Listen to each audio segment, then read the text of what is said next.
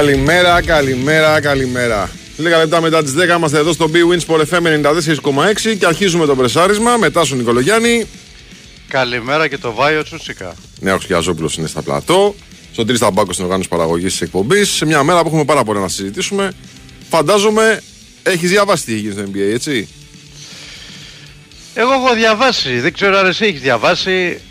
Τι παροδία. Το κόψει τηλεόραση, η... να ξέρεις. Ε, το ξέρεις αυτό. Ο Γιάννη Αντακούμπο πέρασε από πάνω τους Celtics. Ναι. Για πλάκα. Ωραία, μπράβο. Τους έριξε 33 πόντους στο κεφάλι. Θα μπορούσε, ήταν κάποια στιγμή διαφορά στους 43 πόντους. Μπράβο. Οι Bucks έκαναν το 25-0. Μπράβο. Και το τελικό αποτέλεσμα ήταν μόλις 135-102. Μπράβο, τη βαθμολογία την είδες; Παρ' όλα αυτά όμως, ναι. επειδή το bullying που κάνει ο Βάιτσο Τσούτσικα στο Χρήστο Μπόλι δεν έχει προηγούμενο, ναι. ψάχνω να βρω το θέμα και το βρίσκω. Πού Τι; είναι το θέμα; Εγώ δεν. Κουβέντα δεν τους έχω πει. 8. Όχι, δεν είναι 8, 4, 5, 6. Δίπλα στον Παναθηναϊκό είναι, ρε φίλε. Ναι. Δίπλα στον Παναθηναϊκό. Δίπλα στον Ναν. Είναι ο το κούμπο. Εντάξει, είπαμε. Ναι. Λοιπόν... Καλά, ο, ο, ο Παναθηναϊκός είναι πρώτο θέμα από πάνω. Από κάτω υπάρχει και δεύτερο θέμα για τον Εντάξει, Παναθηναϊκό. ελληνική, Το θέμα δεν είναι ελληνική αυτό. ομάδα. για- για τα σωμό. Συμφωνώ. Συμφωνώ. Μην μου λες για τον Παναθηναϊκό γιατί πας άλλο την, την κουβέντα. λοιπόν, εδώ μιλάμε ότι αυτό που γίνει σήμερα στο site του Sport FM Ναι. Με τον Μπούλικ Τσούτσικα του διευθυντή δεν έχει Ναι. προηγούμενο. Δεν έχω πει κουβέντα. Έχει περάσει από πάνω Ναι. του Celtics ο Αντοκούμπο Ναι.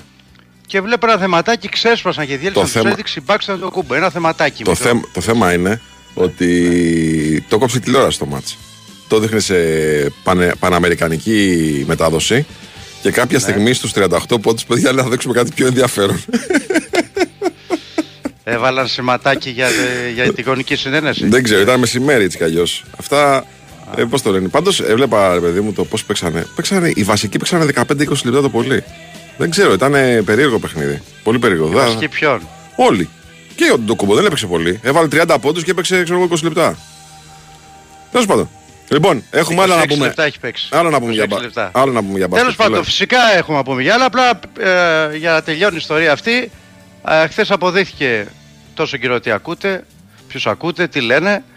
Οι Celtics έφαγαν 33 στο κεφάλι από τους Bucks του Αντοκούμπο. Πάμε παρακάτω. Λοιπόν, ε, ε, φαντάζομαι. Παναθηναϊκός ήταν- Ε, το ο θέμα της ημέρας. Παναθηναϊκός ήταν Ναι, ρε φίλε, το μπάσκετ αυτό. Τι ήταν αυτό το πράγμα; Συγκλονιστικός. Τι ήταν αυτό το Εντάξει, έχει πράγμα; φτιάξει, έχει φτιάξει μια ομάδα η οποία πραγματικά νομίζω ότι όταν είχε έρθει ο Αταμάν και όταν έψαν τόσα λεφτά το καλοκαίρι από τον Δημήτρη Γιανακόπουλο και γενικά όταν ε, έγινε ως όλη αυτή ε, η προσπάθεια καλοκαιρινή.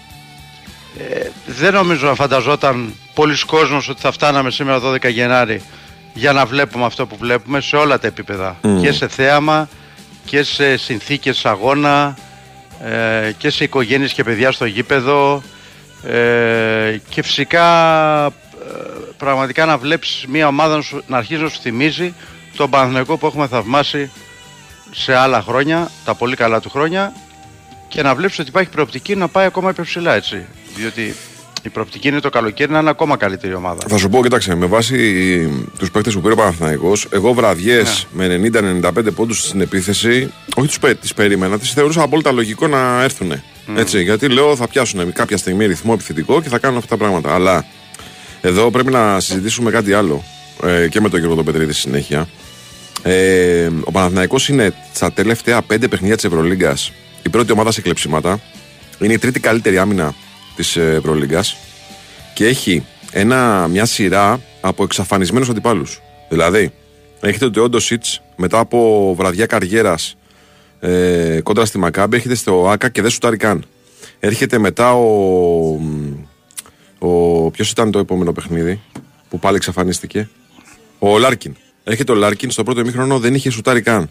Τώρα έρχεται ο Μάικ Τζέιμς εχθές, μέχρι την τελευταία περίοδο έχει δύο πόντους.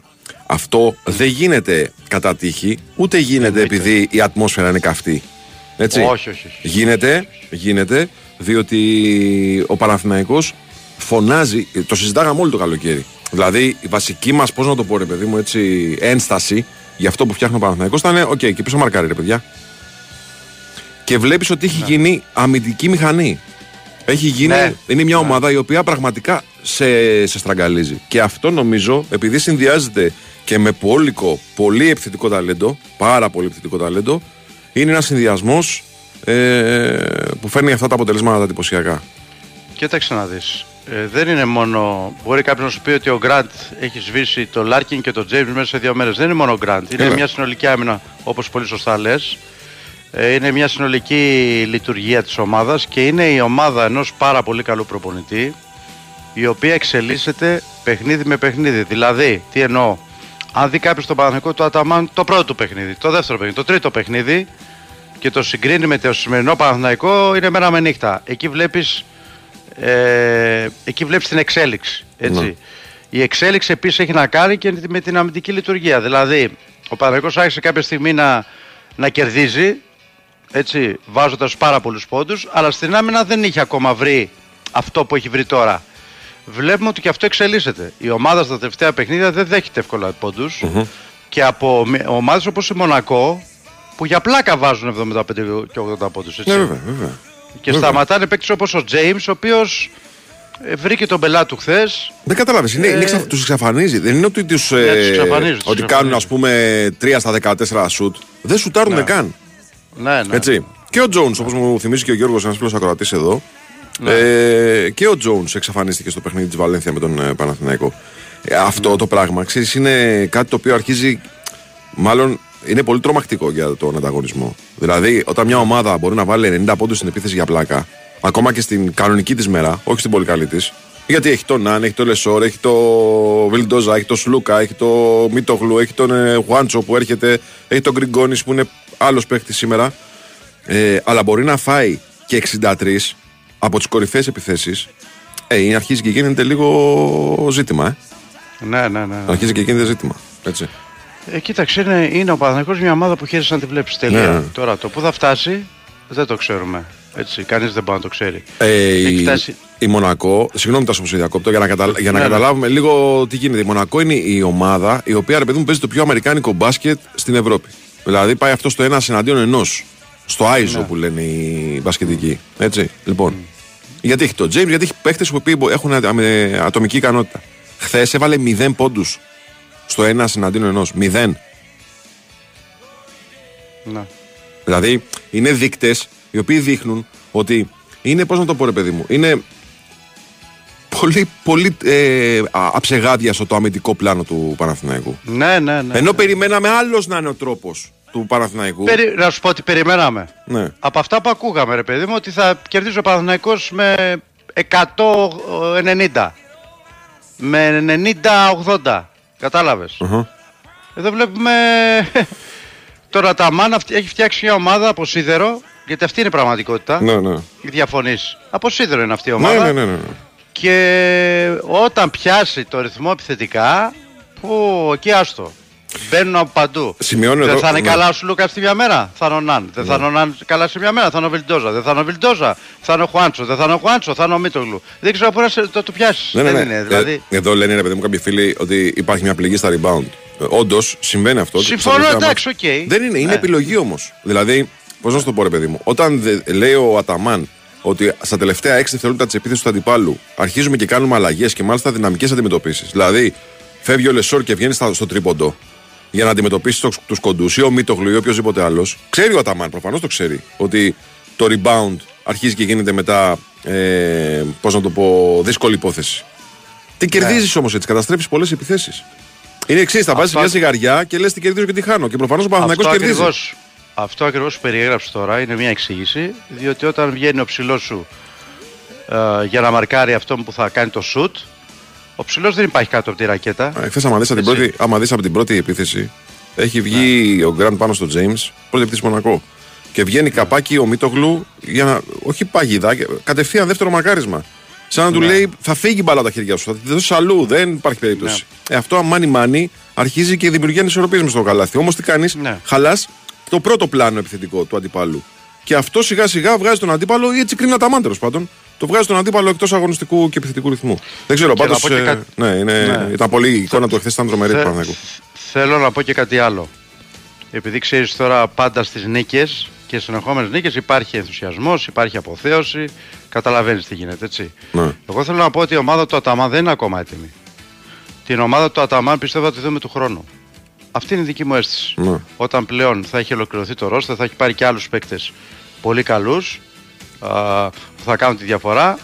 Φέτος θα δούμε μια ομάδα η οποία εξελίσσεται που δεν ξέρουμε αν θα πετύχει όλους τους στόχους που έχει θέσει. Μπορεί να Ναι. μην τους έχει πετύχει, μα μην τους πετύχει. Ναι. Αυτό δεν σημαίνει ότι αν δεν τους πετύχει ότι είναι αποτυχημένη η χρονιά. Η χρονιά είναι ήδη πετυχημένη, κατά την άποψή μου. Εντάξει, έτσι. δεν ψάχνουμε να Με βάλουμε βάση- ταμπέλε σε, σε ζώνε στάσεων. Εμείς κοιτάμε αυτό που Ρε γίνεται. Εσύ, ε, ε, Βάη, επειδή έχω δει πολλά, Ναι, γι' αυτό σου λέω. ναι. Η χρονιά την κρίνεις πετυχημένη, πετυχημένη εφόσον βλέπεις ότι η ομάδα έχει τέτοια εξέλιξη. Και η ομάδα έχει τρομερή εξέλιξη και βελτίωση. Λογικά από τη στιγμή που έχει αυτή την εξέλιξη και τη βελτίωση, κάποιος από τους στόχους θα τους πετύχει. Αλλά θέλω να πω ότι και να μην πετύχει κάποιος από τους στόχους ή τους στόχους της, υπάρχει τέτοια προοπτική που είναι δεδομένο του χρόνου θα είναι καλύτερη. Γιατί θα έχει δεύτερη χρονιά, ίδιο προπονητή, Και η ίδια λογική και. Και- και, και, και, η ίδια λογική και προπονητή, όχι όποιον και όποιον, από τους κορυφαίους της Ευρωλίγκα, τον Αταμάν. Και αυτό Έτσι, τα λέει όλα. έτσι. Έτσι. Λοιπόν, σήμερα στις 9.30 έχουμε ένα πολύ ιδιαίτερο παιχνίδι στην Μπασκόνια. Μπασκόνια Ολυμπιακός. Ε, είναι αυτά τα παιχνίδια τα οποία. Ο, Αν ήταν άλλες συνθήκες, θα σου έλεγα ότι οκ, δεν τρέχει και τίποτα να χάσεις. Εδώ όμως θα μιλάμε για δεύτερη ήττα την Μπασκόνια για τον Ολυμπιακό, που θα είναι πρόβλημα σε δεχόμενε ισοβαθμίες. 9.30 είναι το παιχνίδι αυτό. Είναι κομπλέ Ολυμπιακός. Θα μας τα πει ο Νίκος Ζερβάς στην πορεία της εκπομπής. Ε, και την επόμενη εβδομάδα, φίλε, έχει Παναθηναϊκό Παρτιζάν, ε. Ο Μπράντοβιτς. Ναι. Ο Μπράντοβιτς Αταμάν Ναι, ναι. στο ΑΚΑ. Δεν χάνεται αυτό με τίποτα. Να ξέρεις. Με- Λοιπόν, με τίποτα. όπως δεν χάνεται και το break. Όπως δεν χάνεται Δεν και θα το το break. χάσεις, δηλαδή δεν θα το χάσεις. Δεν, δεν, το, δεν χάνεται αυτό. Δεν χάνεται αυτό. Δεν θα το χάσεις. Δεν χάνεται αυτό. Ωραία. Δεν χάνεται αυτό. Όχι. Γιατί είναι εντάξει, μιλάμε τώρα θα είναι ματσάρα. Δεν θυμάστε τι έγινε στο Βελιγράδι; Τι παιχνίδι Θυμάμαι, ήταν; θυμάμαι. Ε, Δεν θυμάμαι γιατί εκείνη την ώρα έπαιζε Villarreal Παναθηναϊκός. Α, Μου ναι. το περιγράψαν μετά, μου είπαν Ναι. ότι ήταν στο συν 10 κλπ. Χαμός, χαμός, χαμός. Λοιπόν, πάμε ένα break και επιστρέφουμε. Η Winsport FM 94,6. Μάθε τι παίζει με την Big Win. Και σήμερα η Big Win σε βάζει στα γήπεδα της Ελλάδας και σου κάνει πάσα στους σημαντικότερους αγώνες της ημέρας. Ακόμη ένα μεγάλο ντέρμπι ΑΕΚ Παναθηναϊκός έρχεται στον αέρα του Big Wins for FM 94,6. Την Κυριακή συντονιστείτε από νωρίς για να μπείτε στο ρυθμό της απόλυτης μάχης κορυφής και στις 8.30 ακούστε όλα όσα θα συμβούν στην αναμέτρηση της ΑΕΚ με τον Παναθηναϊκό στο ντέρμπι της βραδιάς. Την ίδια ώρα ο ΠΑΟΚ φιλοξενεί στην Τούμπα τον Πας Γιάννηνα έχοντας στο μυαλό του και το παιχνίδι στην ΟΠΑ Παρίνα ενώ στις 5 ο Ολυμπιακός αντιμετωπίζει εκτός έδρας στην Κηφισιά. Το πρόγραμμα της ημέρας συμπληρώνουν τα μάτς Πανετολικός Άρης στις 3 και Αστέρας Τρίπολης Βόλος στις 5.30. Μπάλα όμως παίζουμε και το Σάββατο με τους αγώνες Ατρόμητος Όφης στις 7 και Λαμία Πανσεραϊκός μία ώρα αργότερα. Μετά το σφύριγμα της λήξης, η δράση μεταφέρεται στο στούντιο για τον απόϊχο του μεγάλου ντερμπι ΑΕΚ Παναθηναϊκός, ρεπορτάζ για όλα τα μάτς και με τα μεσονύχτια επικοινωνία με τους ακροατές μόλις ανοίξουν οι γραμμές. Όλα αυτά εδώ, στον Big Wins for FM 94,6. Αυτοί ήταν οι μεγαλύτεροι αγώνες της ημέρας. Χορηγία ενότητας Big Win. Ρυθμιστή σε ΕΠ. Συμμετοχή για άτομα άνω των 21 ετών. Παίξε υπεύθυνα. Η Winsport FM 94,6. Τώρα, φίλε, και εν ώψη το, το πρωταθλήματος που έχουμε, φυσικά εντάξει, όλα στρέφονται γύρω από το παιχνίδι στην ΟΠΑ Αρένα, ανάμεσα στην, ε, στην ΑΕΚ και τον Παναθηναϊκό. Αλλά έχουμε και full ε, μεταγραφολογία, ε. Full. Ναι. Full όλες οι ομάδες. Εντάξει. Διαβάζω εδώ τώρα. Λογ- Λογικό είναι. Ε, λογικό είναι, αλλά φίλε, 12 Γενάρη πήγε, θα κάνουμε τίποτα. Δηλαδή, ο Ολυμπιακός ψάχνει 3-4 παίχτες. Η ΑΕΚ ακόμα λέμε τώρα θα κλείσει την πρώτη της μεταγραφή. Βέβαια, η ΑΕΚ δεν καίγεται κιόλας. Δεν, έχει, κα- δεν έχει καταλάβει ότι καίγονταν να πάρει κάποιο παίχτη. Απόψη μου λάθος. Ήθελα αριστερό μπακ. Αλλά τέλος πάντων. Λοιπόν, να σου πω κάτι. Ναι. Λοιπόν, το θέμα δεν, όταν αν θα πάει να πάρεις έναν ελεύθερο παίκτη, καταλαβαίνεις ότι είναι πολύ απλό να το κάνεις. Ε, και φυσικά θα πρέπει να τον φέρεις πολύ νωρίς. Όταν να πάει να πάρεις ένα παίκτη με δανεισμό ή με οψιόν αγοράς ή σκέτο δανεικό ή ένα παίκτη με μεταγραφή, καταλαβαίνεις ότι ό,τι επιθυμία να έχει και εσύ εξαρτάται και από τον άλλον. ναι.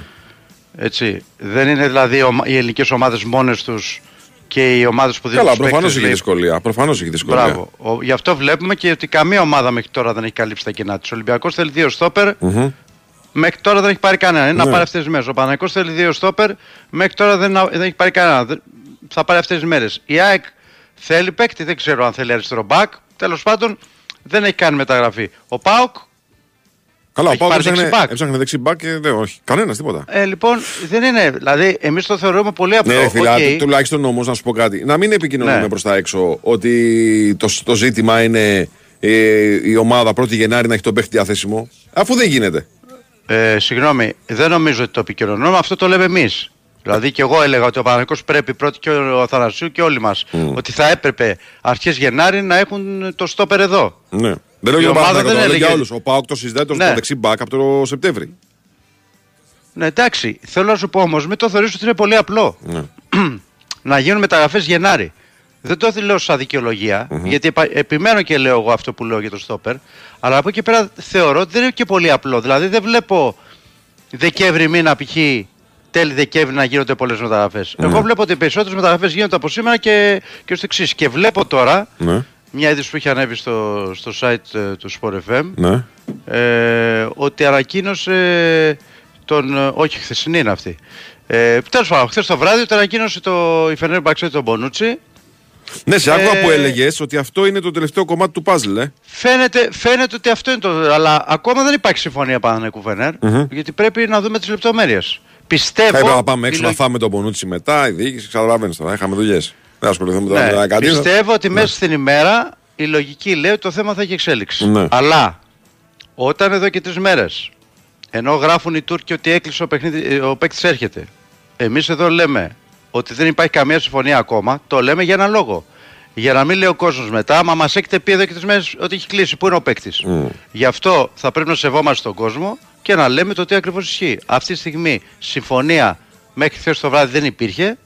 Μπορεί να υπάρξει σήμερα. Μπορεί να υπάρξει αύριο. Έτσι. Ε, Από τη στιγμή που πήγε ο Μπονούτσι όμως, θεωρώ ότι είναι ένας Ανοίγει ο δρόμος. Εντάξει, βέβαια. βέβαια. Τι, Ναι, συζητάμε ναι, τώρα. Τι έτσι. συζητάμε τώρα. Μα εχθές σε, σε ακούω που βγαίνεις εδώ στο Νίκο το Ζέρβα νωρίτερα πριν το ματ και λες ότι ε, μόλις ανακοινωθεί η μεταγραφή του Μπονούτσι, φαντάζομαι ότι ανοίγει ο δρόμος. Και Ναι. καπάκι, καπάκι μετά από μια ώρα νομίζω τον ανακοίνωσε τον Μπονούτσι Φενέρ. Ναι, ναι, ναι. Μετά από μια ώρα τον ανακοίνωσε. Κοίταξε, έχει μπει φίλε εδώ στο ρεπορτάζ του Ολυμπιακού μια περίπτωση που την ξέρεις καλά. Αλή Μουστράτη. Την ξέρεις καλά γιατί το αντιμετώπισε ο Παναθηναϊκός δύο φορές τον ε, Μουστράτη στα παιχνίδια με την Μπράγκα. Το θυμάσαι το χαφ; Ναι, το, το χαφ. Το χαφ, Καλός ναι. χαφ. Αυτός που είχε τα μαλλιά μου. Αμυντικό, κεντρικό χαφ είναι αυτό. Ναι, ναι, ναι. Αλλά παίζει και λίγο πιο εκ- πίσω. Δηλαδή δεν είναι τόσο. Ναι, 6-8 είναι Μπράβο, αυτός, μπράβο, 6-8 είναι. μπράβο, ναι, ναι. 6-8 είναι. Για να θυμίσω το μα πώς είναι. Καλό χαφ είναι. Είναι ένας παίκτης ο οποίος ε, ξέρεις, τρέχει, μαρκάρει. Ε, θυμάμαι στο ένα παιχνίδι πρέπει να έχει τραυματιστεί κιόλας. και Ναι, είχε ναι, αλλαγή, στο πρώτο μάτς. πιστεύω. Στο πρώτο μάτς στην Πορτογαλία. Πορτογαλία. Ναι. Ναι. Είναι καλός παίκτης. Όπως και ο, ο Όρτα που κοίταγε ο Ολυμπιακός θα καλός παίκτης. Ο, το άλλο χαφ της Μπράγκα. Έτσι. Ναι, Ε, εντάξει, εάν έρθει αυτός πιστεύω ότι είναι μια πολύ καλή μεταγραφή. ναι. Αυτό πιστεύω. Ο Μουσράτη. Ε, Ο Ολυμπιακός, ο οποίος κοιτάζει και τον Τζικίνιο και άλλο χαφ από Πορτογαλία μεριά. Ο Τζικίνιο νομίζω ότι είναι άλλο στυλ. Πρέπει Ναι. να είναι περισσότερο 8-10. Δεν τον, αν δεν κάνω έχω, λάθος. δεν τον έχω καθόλου. Δηλαδή δεν το, δεν το έχω το προφίλ του καθόλου. Θα μας τα πει ο Νίκος Σταματέλος συνέχεια. Γενικά πάει για αναδόμηση άξονα ο Ολυμπιακός. Δηλαδή πήρε σεντερφόρ, θέλει να πάρει δύο κεντρικούς αμυντικούς. Μιλάει για δύο χαφ τώρα. Δεν ξέρω πώς θα πάρει. Οπότε λοιπόν όλος ο άξονας είναι καινούριο. Ε, ω ονούπο. Λοιπόν. Ναι, από τη στιγμή που βλέπουμε στον Ολυμπιακό ότι ο Καμαρά παρουσιάζει αυτή την εικόνα. Έτσι. ναι. Ότι πφ, εκεί υπάρχει θέμα, ε, είναι λογικό ο Ολυμπιακός να πάει να κάνει μεταγραφές με τα θέλω του νέου προπονητή. Θα μου πεις βέβαια όταν αλλάζεις παίκτες και ρόστερ κάθε τρεις μήνες, ομάδα δεν φτιάχνεις. Αυτό είναι μια πραγματικότητα, αλλά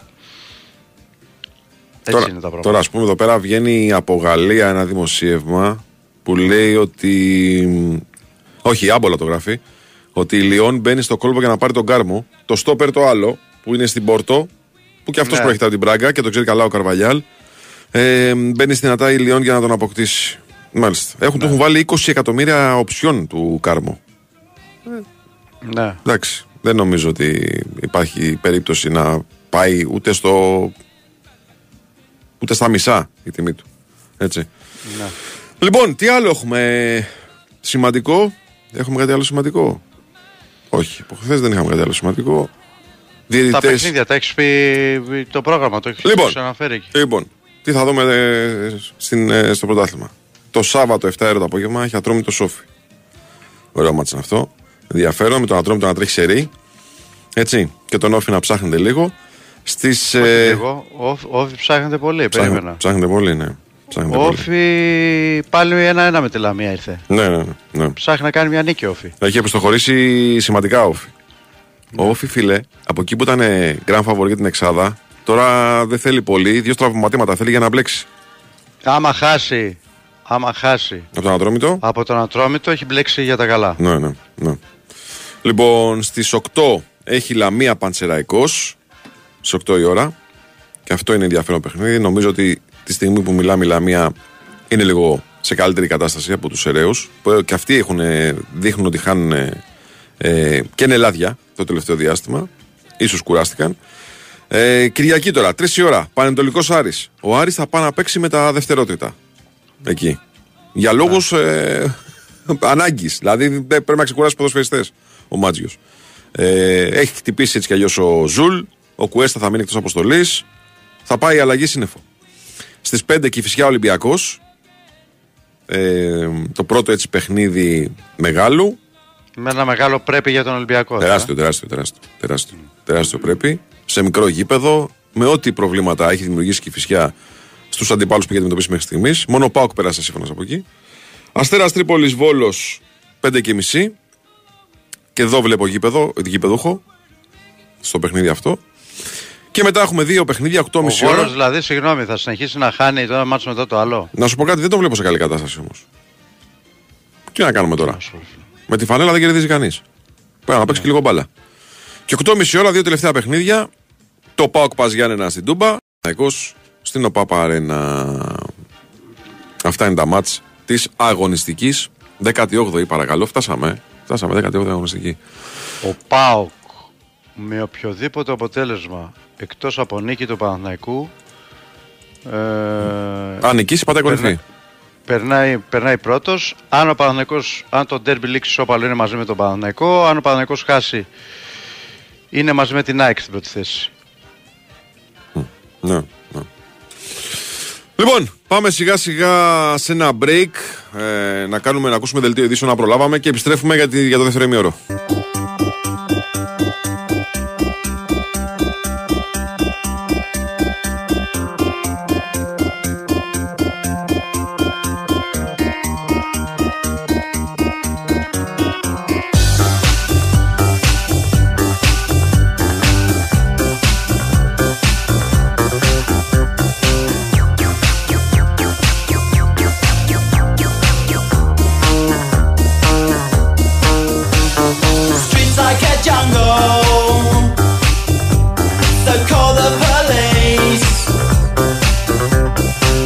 Λοιπόν, εδώ είμαστε, επιστρέψαμε λίγο μετά τι 10.30. BWIN Sport FM 94,6. Είμαστε εδώ, επιστρέψαμε. Το πρεσάρισμα συνεχίζεται. Μετά στον Νικολογιάννη Και βάει ο Τσούσικα. με τον Ιάχο Γιαζόπουλο στα πλατό και τον ε, Σωτήρη Ταμπάκο στην οργάνωση παραγωγής της εκπομπής. Εχθές είχαμε κάτι που ξεχάσαμε να αναφέρουμε προφανώς και μια πολύ σημαντική νίκη ε, για, την, ε, για το βόλεϊ. Ε, μ, δύο σημαντικές νίκες είχαμε. Η πιο σημαντική την πέτυχε ο Ολυμπιακός που επικράτησε 3-0 σετ εδώ ε, στο Ρέντι ε, της πρωταθλήτρια Ευρώπης Ζάξα και προφανώς τώρα είναι το μεγάλο αφεντικό για την πρόκριση στην επόμενη φάση της διοργάνωσης. Ενώ νίκησε και ο, ο Μίλωνας την Ναντ, τη γαλλική Ναντ, 3-2 ε, στο πρώτο παιχνίδι και πάει ε, στη Γαλλία για να υπερασπιστεί αυτό το αποτέλεσμα και να ε, προκριθεί ε, στους 8 του ΣΕΒΚΑ. Λοιπόν, αυτά ήταν τα σημαντικότερα αποτελέσματα της θεσινής ημέρας. Στο handball δεν τα καταφέρει η εθνική ομάδα στο τεμπούτο του στο Ευρωπαϊκό Πρωτάθλημα. Χάτζη Δημητρίου, ξέρεις, ε; Ε, πρώτη φορά η εθνική ομάδα handball στο Ευρωπαϊκό. Και είναι εκεί. Ναι, Ε, βέβαια. Με πιένες. Πιένες. Μιλάμε. μπράβο, ζει μπράβο. μεγάλες στιγμές. Τεράστιες στιγμές. Ο Κώστα Δημητρίου. Πρώτη φορά η εθνική μας ομάδα σε τελική φάση στο handball σε ευρωπαϊκό πρωτάθλημα. Λοιπόν, πάμε στο ρεπορτάζ του Ολυμπιακού σιγά σιγά. Σε λίγο, θα πάμε σε λίγο. Να μας πει ο Νίκος Σταματέλος. Πώς, πώς να έχεις νεάρχη αφού ο Σωτήρης ε, μιλάει στα τηλέφωνα, πώς να έχεις; Σωτήρης κάνει. Πώς να έχεις, Ε, Τώρα η τι Σο- κάνεις; Σοφία αυτή όμως. Δημο, δημόσιες σχέσεις κάνει, τι κάνεις; Ο Σωτήρης τώρα κάνει τον το δήμαρχο. Έχει φορέσει ένα μπλε, Ε, ένα, είδες. ένα Ε, μπλε πώς να έχει ο electric, νέαρχος. ένα μπλε electric blazer. Και κάνει τη γνωστή κίνηση, ε. Τη γνωστή κίνηση με τα χέρια. με τα δύο δάχτυλα κάνει. Μπράβο. ναι. ναι, ναι. Α, έχει κάνει ρεπορταζάκι, κάνει ρεπορταζάκι λέει. Κάτι ετοιμάζει. Ε, ρεπορταζάκι. Κάτι ναι. ετοιμάζει, ναι. Λοιπόν, πάμε στον Νίκο Σταματέλο να δούμε τι ιεραρχία θα βάλει στη, στο δικό του ρεπορτάζ σήμερα. Αν θα ξεκινήσει με τα μεταγραφικά ή από τα αγωνιστικά. Καλημέρα σα, κύριε. Γεια σου Νίκο, καλημέρα. Καλημέρα, καλημέρα. Ε, νομίζω ότι τα μεταγραφικά στην παρούσα φάση είναι, είναι πιο μπροστά απ' όλα. Γιατί έχουμε δύο προπονήσεις ακόμα και με τις αποφάσεις που παίρνει και ο Καλβαλιά το να συζητήσουμε για ενδεκάδα δεν είναι και το πιο εύκολο Ναι. σήμερα, τώρα που μιλάμε. Οπότε ε, ο Ολυμπιακός θέλει να κλείσει, να ξεκαθαρίσει το θέμα αρχικά με Παλωμίνο.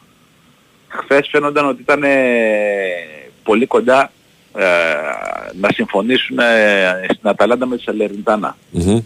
Ε, και το απόγευμα έγινε γνωστό ότι ο, ο Ολυμπιακός φαίνεται να είναι πάρα πολύ κοντά σε συμφωνία με τον παίχτη αλλά η Αταλάντα εξακολουθεί να, να είναι στα, στα δικά της, ε, στο δικό της μήκος ε, κύματος.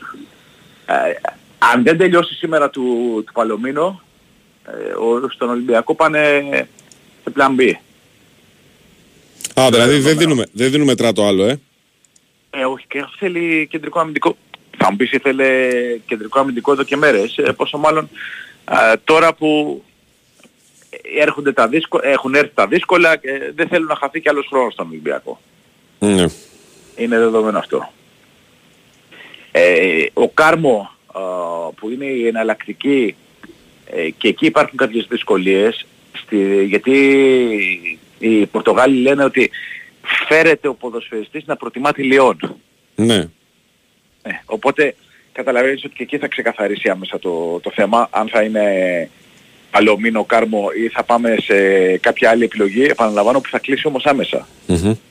Δεν θέλουν στον Ολυμπιακό να, να περάσουν κι άλλο ημέρες και να εξακολουθούν να ψάχνουν και κεντρικό αμυντικό και χαφ και οτιδήποτε άλλο σε ό,τι τέλος πάντων αφορά την, ε, την ενίσχυσή του γιατί ε, θέλει να κινηθεί για δύο κεντρικούς αμυντικούς ο Ολυμπιακός. Μμμ, μμμ. Οπότε έχει χαθεί ήδη ε, αρκετός χρόνος γιατί και οι ίδιοι οι άνθρωποι του Ολυμπιακού λένε ότι οι πρώτες, ε, ο πρώτος στόχος ήταν να κλείσουν ε, παίχτη που θα ήταν εδώ με το ξεκίνημα του, των υποχρεώσεων του 24. Ε, να βάγισαν οι συγκεκριμένες διαπραγματεύσεις, πήγε πίσω, ε, δεν μπορεί να πάει κι άλλο πίσω. Ήδη το ημερολόγιο γράφει 12. Ναι. Ε, και μην βρεθεί κανένας να πει ότι τελειώνουν στις 30 οι μεταγραφικές κινήσεις. Ε, Εντάξει, είναι και λίγο δώρο άδωρο να έρθει η 30 του μήνος παίχτης. Ε, στον Ολυμπιακό ξαναλέω χθες θέλω να τα τελειώσω τα θέματα και αναμένονται εξελίξεις ε, ε, για το κεντρικό αμυντικό εντός της ημέρας είτε θα είναι ο Παλωμίνο είτε θα είναι ο Κάρμο είτε κάποιος ε, άλλος αν ο Κάρμο επιμείνει όπως γράφουν οι Πορτογάλοι να προτιμά την, ε, τη Λιόν, τη γαλλική Νικολά, αγορά δηλαδή. Έχουμε, έχουμε ραντάρα ρηκτά και Βραζιλία μεριά γιατί είχε ξεκινήσει το μεταγραφικό αυτό παράθυρο για τον Ολυμπιακό με περισσότερο έμφαση σε τι γίνεται στη Βραζιλία και λιγότερο στην Πορτογαλία και στην Ευρώπη γενικότερα. Ε, τελευταίες μέρες του, του 23 σου είχα πει ότι περισσότερο Ιμπηρική Χερσόνησο κοιτάνε Ναι. και λιγότερο Βραζιλία. Λόγω Άλβες, Εννοείται λόγω ότι Καρβαλιάλ, έχουν ε. Στη Βραζιλία. Ναι. Ναι, ακριβώς. Εννοείται Μμμ. ότι έχουν και στη Βραζιλία, αλλά περισσότερο Ιβηρική Χερσόνησο εκεί τον, ε, οι άνθρωποι του Ολυμπιακού. Οκ. Και από Ιβηρική Χερσόνησο φαίνεται ότι ψώνισαν και για την ενίσχυση της, ε, της μεσαίας γραμμής α, γιατί υπάρχει συμφωνία με τον ε, Τσικίνιο Μμμ. μόνο που ε, τον θέλουν άμεσα οι ερυθρόλευκοι και μένει να δούμε αν θα τα βρουν με την Μπενφίκα. Το καλοκαίρι είναι ελεύθερος και οι πληροφορίες που υπάρχουν λένε ότι έχει κλείσει για το καλοκαίρι και μάλιστα για τριετές συμβόλαιο. Αλλά το θέμα είναι ότι ο Ολυμπιακός θέλει να το πάρει τώρα. Ναι. Αυτό είναι το, το θέμα. Αν θα, θα, υπάρχουν, ε, θα υπάρχει αποτέλεσμα στη διαπραγματεύση με τους ανθρώπους της, ε, της Μπενφίκα. Και προέκυψε και το όνομα του Μουσράτη, του Αλ Μουσράτη από την ε, Μπράγκα, το Αλγερνού Πορτογαλικό Διαβατήριο. Εξαιρετικά δύσκολη περίπτωση για την ενίσχυση της ε, μεσαίας γραμμής. Καταλαβαίνουμε ότι άμεσα και σε αυτή την περίπτωση θα έχουμε, θα έχουμε εξελίξεις. Είτε δηλαδή ε, θα δούμε αν υπάρχει περίπτωση να Το πραγματοποιηθεί. Μουστράτη, ε, ένα λεπτό να καταλάβω, το Μουστράτη το βάζουμε μπροστά ως ε, μ, πώς να το πω, εναλλακτικό πλάνο αν δεν μας ε, πει το ναι η Μπενφίκα για τον Τζικίνιο ή είναι και οι δύο Και οι δύο. απαραίτητοι; Και οι δύο, και οι δύο. Ναι. Ναι. Α, Ο δηλαδή αν Τσικίνιο τι μπορέσει θέση να πάρει ο παίζει, Ολυμπιακός. Νικό. Ε, χαφ. 8-10. Ε, εξαροκτάρι νομίζω. Εξαροκτάρι είναι. εντάξει. Ο, ο Μουσάτη. 8-10 είναι το Τσικίνιο. Όχι για το Τσικίνιο λέω. Ο Μουσράτη το ξέρω, ναι, τον έχω δει. sorry, sorry, sorry. Νόμιζα, α, νόμιζα, ναι, οκτάρι. Οκτάρι είναι ο Τσικίνιο. Άρα είναι διαφορετικούς στυλ παίκτες. Ναι, είναι διαφορετικούς στυλ παίχτες και θέλει ο Ολυμπιακός ενίσχυση στην ε, μεσαία γραμμή. Α, για έναν πήγαινε σίγουρα, αν προκύψει και δεύτερος, τέτοιες αξίας ποδοσφαιριστής, ε, δεν θα πούν όχι στο λιμάνι. Ναι, ναι, ναι. Πάει, πάει για φούλα να δω μισή άξονα ο Ολυμπιακός. Έτσι. Δύο στόπερ, δύο χαφ ε, και σεντερφόρ καινούριο. Δεν σεντερφόρ καινούριο, σωστό. Μμ. Και μιας και έπιασε τα σεντερφόρ, ε, θα είναι και ο Λαραμπή στη διάθεση του, του Καρβαλιάλ για την αναμέτρηση με την Κηφισιά. Μμμ. Ο Έσε δεν θα είναι που είναι τιμωρημένος. Οπότε Κάνει Αλεξανδρόπουλος Καμαρά, Είσαι σίγουρος; ε, τι άλλο θα βάλουμε; Δεν ξέρω. Έτσι όπως παίζει ο Καμαρά, θα μου πεις και τι άλλο να βάλουμε. Έχεις ένα δίκιο σε αυτό. Ναι, εκτός να βάλει τον Ντόι χαφ. Που εντάξει, αλλά δεν ξέρω αν βολεύει το επιθετικό πλάνο της ομάδας να παίξει τον Ντόι αμυντικό χαφ σε αυτό το μάτς. Ο Ντόι ε, έχει να παίξει αμυντικό χαφ, ε, νομίζω από τη β' ομάδα. Και Ναι. πρέπει- ελάχιστα πρέπει να έχει χρησιμοποιηθεί στη διάρκεια αναμετρήσεως στη συγκεκριμένη θέση. Ε, απλά προβληματίζει πάρα πολύ η εικόνα του Καμαρά. Ε, και με τον Παναθηναϊκό τον είδαμε προχθές. Ε, δεν λες ότι ε, οκ, ξεκουράζεται ο Έσε για να εκτίσει και την ποινή του ε, και θα παίξει ο Αλεξανδρόπουλος, ο οποίος και αυτός είχε ενοχλήσεις, ε, αλλά θα παίξει ε, με, τον, με, τον, α, με τον Καμαρά. Αλλά έχεις ένα δίκιο. Δεν έχεις και πολλούς, πολλές Δεν επιλογές. έχεις λύσεις, όχι, δεν έχεις. Ναι. Δεν έχεις λύσεις. Περιμένουμε σήμερα αύριο τις προπονήσεις να δούμε τι θα δοκιμάσει ο, ο Καρβαλιάλ για να ξέρουμε εν όψει Κυριακής με την Κηφισιά. Η λογική λέει ότι εκείνοι που μπήκαν αλλαγή ή κάποιους από εκείνους που μπήκαν αλλαγή ε, με τον Παναθηναϊκό ε, λογικά θα έχουν τον πρώτο λόγο για την ε, αρχική ενδεκάδα της ε, Κυριακής και να δούμε και τη διαχείριση εν ώψη της Ρεβάνς. Δεν είναι μόνο Κυψιά, Βεβαίως. Είναι Κυριακή Τετάρτη. και Ρεβάνς. Βέβαια, βέβαια. είναι Κυριακή Τετάρτη και Κυριακή Άρης εκτός έδρας. Α, μετά έχει Άρη Ολυμπιακός, ε. Ναι, γι' αυτό είναι στα συνεχόμενα παιχνίδια. Οπότε Βέβαια και ο Άρης είναι πολύ Θέλει- φορτωμένος. Δηλαδή και αυτός έχει πρόγραμμα βουνό. Και είναι Ε, και αυτός ζορισμένος. Αλλά θα μου πεις, εντάξει, οκ, αυτό αφορά τον Άρη και όχι τον Ολυμπιακό. μάλιστα.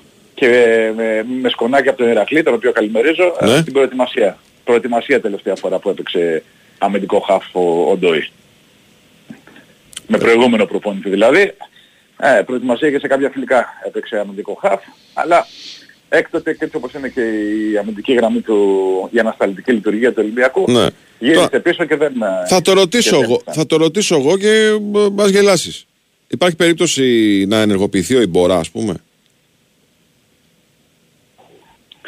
Κοίταξε, ε, δεν θα γελάσω γιατί ε, δεν έχει και πολλές επιλογές. Αλλά τώρα να ενεργοποιήσεις ένα παίκτη που ξεκάθαρα δείχνεις ότι δεν τον υπολογίζεις. Βέβαια θα μου πεις και για τον Κίνη τον είχε εκτός. Και μπήκε ο Κίνη και σε σύγκριση με τον ε, προκάτοχό του, ε, δεν σου λέω ότι ήταν ο Ρομπέρτο Κάρλος, Μμ. αλλά μια ηρεμία την ένιωθες. Μμμ. για Κηφισιά θα μου φανεί, ακόμα και για Κηφισιά θα μου φανεί περίεργο, γιατί δεν έχει δείξει κάτι τέτοιο ο, ο Καρβαλιάλ, δηλαδή ότι τον υπολογίζει το συγκεκριμένο παίχτη. Θα μου φανεί περίεργο, αλλά σου λέω έχουμε δύο προπονήσεις μπροστά και θα ήθελα να δω. Ναι, να ναι, οκ, δοκιμάσω. εντάξει, κατανοητό. Γιατί είναι. Τα μπέρδεψε Κηφισιά- πολύ, μωρέ. Την Τετάρτη τα μπέρδεψε πολύ ο Καρβαγιάλ. Ναι. Και είναι Κηφισιά Παναθηναϊκός Άρης. Οπότε είναι τρία παιχνίδια ε, και μην μου πει κανένας Κηφισιά, γιατί τον είδαμε. Το Ολυμπιακός δεν έχει, δεν έχει πανηγυρίσει ακόμα α, μετά τις ΣΕΡΕΣ με Καρβαλιάλ. Μα η δεν έχει Κηφισιά με πανηγυρίσει. εξαίρεση το μόνο τον Μπάουκ Νίκο και, την, ε, και στην ΑΕΚ πήρε αποτέλεσμα και το Παναγικό δυσκόλεψε. Ναι, ναι. Συμφωνώ. Δεν ξέρω τι εντεκάδα θα κατεβάσει η Κηφισιά και πώς θα τα πάει με τον νέο προπονητή. Αλλά έχει δίκιο. Ναι, αυτό... Ε, ο Πάουκ ναι, της σκόρπισε, αλλά του Παναθηναϊκού του βγάλε το λάδι με την ΑΕΚ ισοπαλία. Και πολύ περισσότερο στην κατάσταση που δείχνει ο Ολυμπιακός. δεν σε πείθει ο Ολυμπιακός. Δεν μπορείς να είσαι σίγουρος. Αυτό θέλω να πω. Ναι. Γιατί ε, θα μου πει κάποιος αν δεν μπορείς να νικήσεις και την Κηφισιά, τι κουβέντα κάνουμε. Ναι, αλλά την ίδια κουβέντα κάναμε και για τη Λαμία. Ότι αν Σωστό. δεν μπορείς να νικήσεις τη Λαμία, πώς μιλάς για, το, για, για πρωτάθλημα. Σωστό, σωστό, σωστό. Ας αλλάξει εικόνα ο Ολυμπιακός, θα μιλάμε με διαφορετικό, από διαφορετική οπτική γωνία ε, για τον Ολυμπιακό και αν μπορεί ε, να διεκδικήσει τους στόχους του μέχρι το τέλος. Yes. Για την ώρα, με αυτό που βλέπουμε, ε, πάνω, σε αυτό, πάνω σε αυτή τη βάση κάνουμε τη συζήτησή μας. Ωραία. Εντάξει κύριε Νίκο κύριε. μας, ευχαριστούμε πάρα πολύ. Είναι Νικό. Έλα, καλή σου μέρα, καλή σου μέρα. Γεια, γεια. Ε, δηλαδή, εντάξει, οκ. Ε, Όντως δεν έχεις κάποιον να βάλεις εκεί στα χάφη. Δηλαδή, άμα δεν ενεργοποιήσει τον Ιμπόρα, δεν υπάρχει παίχτης. Από τη στιγμή που ο Καμαρά είναι σε αυτή την κατάσταση που είναι. Οπότε, εγώ λέω αναγκαστικά θα βάλω τον Καμαρά. Έτσι. Γιατί, όπως και να το κάνουμε τώρα, ένας ενεργός ποδοσφαιριστής με ένα παίχτη ο οποίος έχει να παίξει πόσες εβδομάδες ουσιαστικά σε αυτή τη θέση, καλύτερος θα είναι. Δεν γίνεται να μην είναι καλύτερο. Σωστό. Ε, να συμπληρώσω κάτι που είπα για την Κυψιά πριν. Ναι.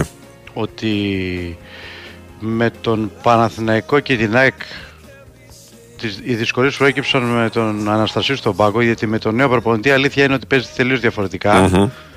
Ε, το βλέπουμε ότι παίζει πιο ψηλά γι' αυτό και έχει τα τεράστια προβλήματα με τον ΠΑΟΚ. Στο τελευταίο παιχνίδι του Μασαρικό έδειξε μια βελτίωση, αλλά σίγουρα είναι άλλο το στυλ. Ναι.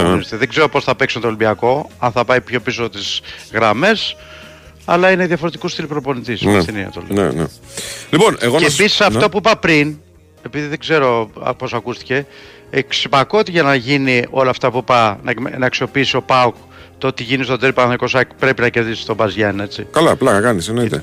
Ε, Εντάξει, δεν το ανέφερα, αλλά αυτό εννοούσα όταν λέω ότι αν κερδί, θα πάει κορυφή. Εννοούσα με νίκη του Μπαζιάν. Ναι, βέβαια, βέβαια, βέβαια, βέβαια, βέβαια.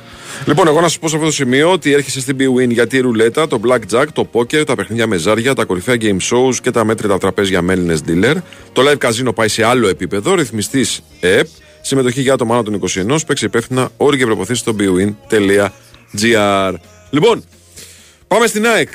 Κώσο και Τζόγλου είναι μαζί μας. Καλημέρα, κύριε, τι κάνετε; Γεια σου, Μέχρι Κώστα. τώρα καλά κύριε. Βλέπεις, μέσα στην κύριε Ευγένεια. Πάκη, κύριε Παρασκευή είμαστε μέσα στην Ευγένεια. Βλέπεις. Μέχρι τώρα, μέχρι τώρα καλά. Να Έτσι. δούμε, τη Δευτέρα, να δούμε τη Δευτέρα πώς θα Δευτέρα. είμαστε. Ναι. Θα δούμε ρε παιδιά. Ναι. Περιμένω. Μπορεί να έχει- μα- μα μπορεί να έχει κλείσει ο λαιμός μας. Και Ε, να μπορούμε να Σωστό, μιλήσουμε. σωστό, σωστό, σωστό, σωστό, σωστό, σωστό. Από την ένταση του αγώνες. Αν και ο, ο Διονύσης θα είναι στη, στη μισή μετάδοση, ε. Ε, θα είναι, ναι, θα είναι, ναι. Ναι. Εννοείται. Οπότε εντάξει.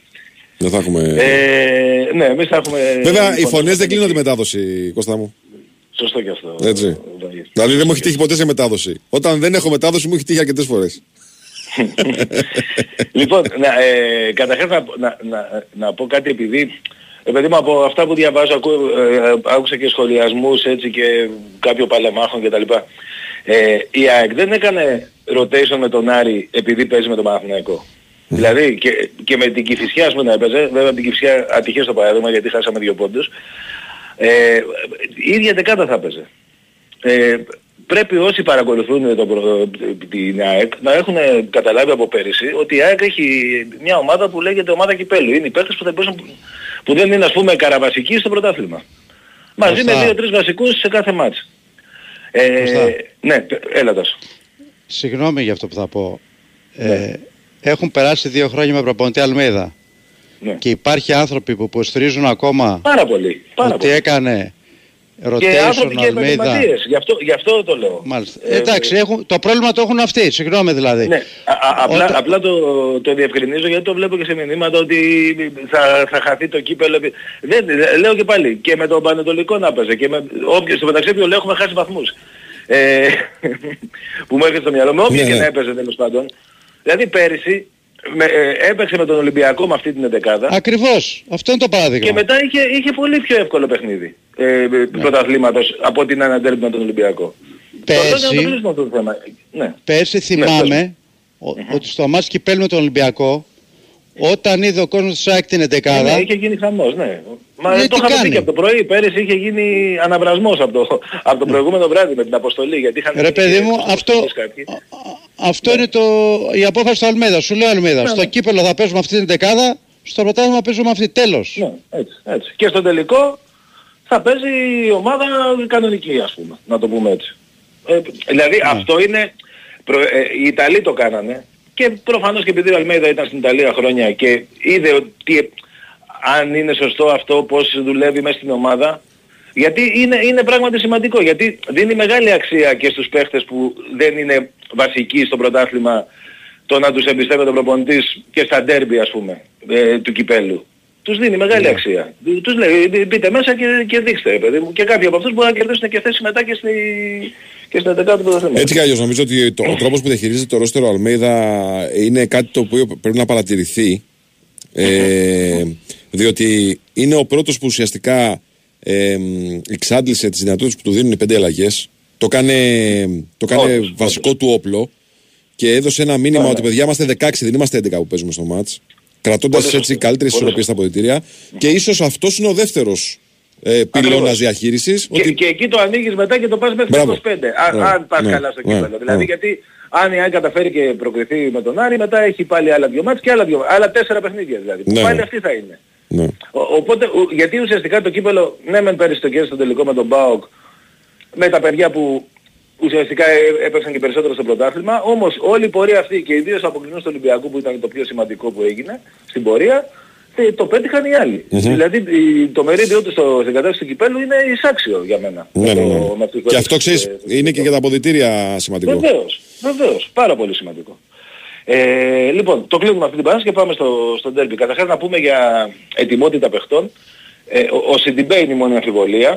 Να δούμε αν θα, αν θα προπονηθεί σήμερα. Ε, ο, ο Γαλανόπουλος που θα έπαιζε με τον Άρη είχε, ε, δήλωσε, παραπονέθηκε για ενοχλήσεις στο, τη, τη, την παραμονή στην προπόνηση. Από ό,τι μαθαίνω δεν έχει κάτι, οπότε θα είναι και αυτός διαθέσιμος. Πιθανόν να μπει η αποστολή. Ε, όμως το θέμα είναι ο Σιντιμπέ, γιατί αν δεν παίξει ο Σιντιμπέ, ε, α- αναγκαστικά δεν θα μπορεί να, να γίνει ό,τι έγινε στο Καραϊσκάκη, δηλαδή να παίξει δεξιά ο Σιντιμπέ, αριστερά ο Ρότα ή Ή και το ανάποδα. ανάποδο με τον Ναι, Παναθηναϊκό. Ναι, ακριβώς.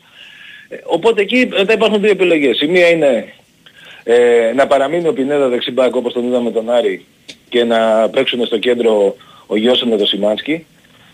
Ε, γιατί Έχει ξαναγίνει το Παναθηναϊκό αυτό. με Μέσα τον στη... Παναθηναϊκό έχει γίνει Ναι. στη λεωφόρο αναγκαστικά. βέβαια Αναγκαστικά, έγινε. αναγκαστικά, ναι. Ναι, γιατί εκείνη τη μέρα ο Πινέδα είχε και, και ίωση και θλάση. Και, και, και, τέτοιο, και ένα τράβηγμα. Τέλος πάντων, παρόλα αυτά μπήκε και έπαιξε, μπήκε, έγινε αλλαγή στη θέση του Πινέδα. Ε, ε, γενικά με τον Παναθηναϊκό πέρυσι, πάντα η ΑΕΚ έπαιζε ή με Γιώσον Σιμάσκι ή στο παιχνίδι της Λεωφόρου το τελευταίο, ας πούμε, το κρίσιμο που δεν μπορούσε ο Σιμάνσκι να, να παίξει, ήταν άρρωστος, έπαιξε ο Γαλανόπουλος από την αρχή, αν θυμαστε Ε, οπότε ε, είναι, είναι μια, μια σημαντική πιθανότητα αυτή που λέω. Δηλαδή α, ε, να μείνει ο Πινέδα εκεί και να πάει αριστερά ο Ρότα όπως έπαιξε και στο, στο Και να υπάρχει Καραϊσκάκι. και μπακ Η στον άλλη πάγκο, εναλλακτική- έτσι. Μμμ. Ε, η, η άλλη εναλλακτική είναι να, να ξεκινήσουν και οι δύο. Δηλαδή να παίξει ο Ρότα δεξιά και ο Πίλιος που έπαιξε ε, και με τον άλλη αριστερά. Δεν, δεν, δεν βλέπω πάρα πολλούς πιθανότητες σε αυτό. Ε, τώρα, ε, στο κέντρο ο Σιμάσκι, ε, α, τα στόπερ, συγγνώμη, τα στόπερ είναι ok, δηλαδή και, και ο Βίντα και ο καλενς άρα το πιθανότερο είναι να παίξουν αυτοί. Ε, και στο κέντρο μετά έχουμε τον το Σιμάνσκι, ο, ο Γιώσο πήγε πάρα πολύ καλά και με τον Άρη. Αν υπάρχει όλο αυτό το ντόμινο που είπαμε πριν, μην τα ξαναλέμε, το βλέπω πολύ πιθανό να ξεκινήσουν ε, μαζί, Σιμάνσκι Γιόνσον. Ε, Κορφή θα είναι ο Γκαρσία. Ε, πίσω από τον Γκαρσία τώρα πιστεύω έχει προβάδισμα ο Τσούμπερ, αλλά υπά- είναι και ο Αραούχο έτοιμος, έπαιξε αρκετό διάστημα σε- στο παιχνίδι με τον, ε, με τον Άρη, οπότε... Εντάξει, απλά το- τις τελευταίες εβδομάδες στην ιεραρχία και λόγω του προβλήματος του Αραούχο έχει Είναι ανέβει πολύ ο Τσούμπερ, είναι Τσούμπερ. Έχει εννοείται, πολύ ανέβει πολύ ο εννοείται, Τσούμπερ. έτσι. εννοείται είναι ο Τσούμπερ. Ε, δεξιά, συνήθως στα ντέρμπι παίζει ο Άμραμπατ, οπότε να δώσουμε ένα προβάδισμα στον Άμραμπατ γιατί ο Ελίασον ε, ξεκίνησε και με τον Άρη. Ε, και αριστερά ο Γκάτσι, κάπως έτσι το βλέπω για την Κυριακή. Και ε, τέρμα πιστεύω Στάνκοβιτς, έτσι, για, απλά το λέω Εντάξει, γιατί ναι, ο οκ. Γκάτσι έπαιξε με τον... με τον- Μην το κάνουμε και λύσα. Ναι. Να το στηρίξουμε τον άνθρωπο, αλλά μην το κάνουμε και λύσα, ε. ναι, όχι, εντάξει, αφού κοίτα να δεις, αν καταφέρει η Άκη και προκριθεί με τον Άρη, Ναι. ε, μετά θα, θα έχει ένα δρόμο μπροστά να, να παίζει όλα τα μάτια και αν χρειαστεί ξαναμπαίνει. Βεβαίως. Σημασία Ε, έχει ότι και έμεινε στην ομάδα, ε, και έμεινε στην ομάδα και, και δεν έγινε μεταγραφή τερματοφύλακα γιατί δεν θα γίνει, ε, και η ομάδα το στήριξε. Δηλαδή στο πρώτο παιχνίδι που ήταν να παίξει έπαιξε. Πήγε Κωστή, και καλά. για πες μας για αυτή την πληροφόρηση που υπάρχει σε διάφορα έντυπα. Ε, Ναι, το έχω δει και εγώ. Δεν έχω, δεν ότι έχω κλείνει η δει μεταγραφή η από- ΑΕΚ. Έχεις κάτι να μας Ναι, πεις δεν έχω παραπάνω; δει. Δεν, δεν, δεν, δεν έχω... Δεν, την- δεν έχω καταφέρει να βρω την πρωτογενή πηγή. Μι, μιλώντας τώρα έμαθα ότι δεν υπάρχει κάτι που να είναι κοντά αυτή τη στιγμή Ναι. για να γίνει. Ισχύει αυτά που έχουμε πει. Δεν, Οκ. δεν, δεν υπάρχει κάτι κοντά. Έτσι, έτσι γνωρίζω εγώ. Τώρα τι να πω. Μπορεί, και να, εντάξει, μπορεί και να γίνει κάτι και να μην το ξέρω. Απλά α- αυτή, και τώρα το πρωί δηλαδή που μίλησα, αυτή την πληροφόρηση είχα. Έχει αλλάξει κάτι σε στόχευση, όχι, ε; Εννοώ, Όχι. Ε, ε, Πλάγιο μπακ. Ε, και αριστερά αλλά και δεξιά. Γιατί η ΑΕΚ πιστεύω και το καλοκαίρι θα, μπορεί και το καλοκαίρι να πάρει δεξιμπάκ οπότε δεν ξέρεις τι μπορεί να γίνει. Ε, και τώρα σίγουρα και αριστερό. Ε, μέσω επιθετικό.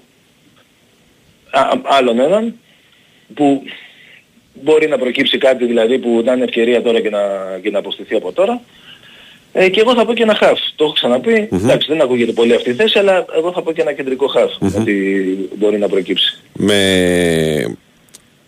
Με στοιχεία που να έχουν μεικτά, ας πούμε. Ε, Κάτι ανάμεσα εκεί σε... 6-8. σε Μάστι Γιόνσον. Ε, ε, ναι, ναι. Σε 6-8, ε. Ναι. Μάλιστα. Ωραία. Κωστή μου, σε ευχαριστούμε πάρα πολύ. Να είστε καλά, καλό Είναι Σαββατοκύριακο. Κώστα. Έλα, καλή σου μέρα, καλό σου κου, καλό σου κου. Λοιπόν, κύριε, πάμε break. Ακούσουμε δελτίο και επιστρέφουμε με Παναθηναϊκό.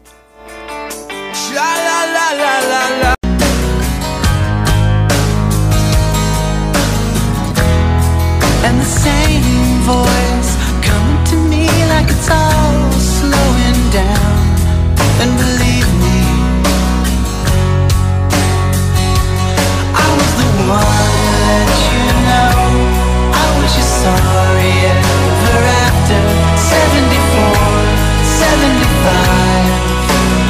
Λοιπόν, εδώ είμαστε, επιστρέψαμε λίγο μετά τις 11. BWIN Sport FM 94,6. Συνεχίζουμε το πρεσάρισμα μετά στον Νικολογιάννη.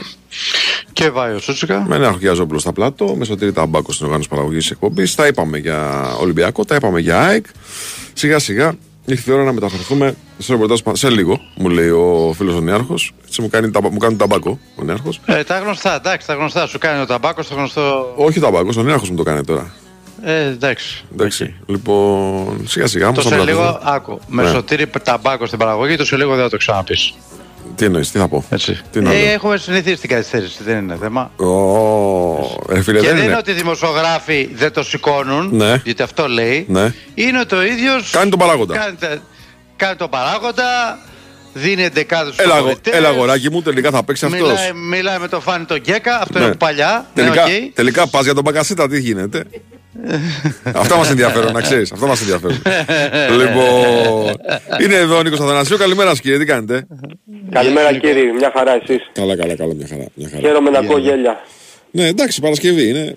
Ε, ε, ναι. Ωραία μέρα. Παρασκευούρα ζάχαρη, Παρασκευούρα μέλι. Ε. Σαν το τη Δευτέρα.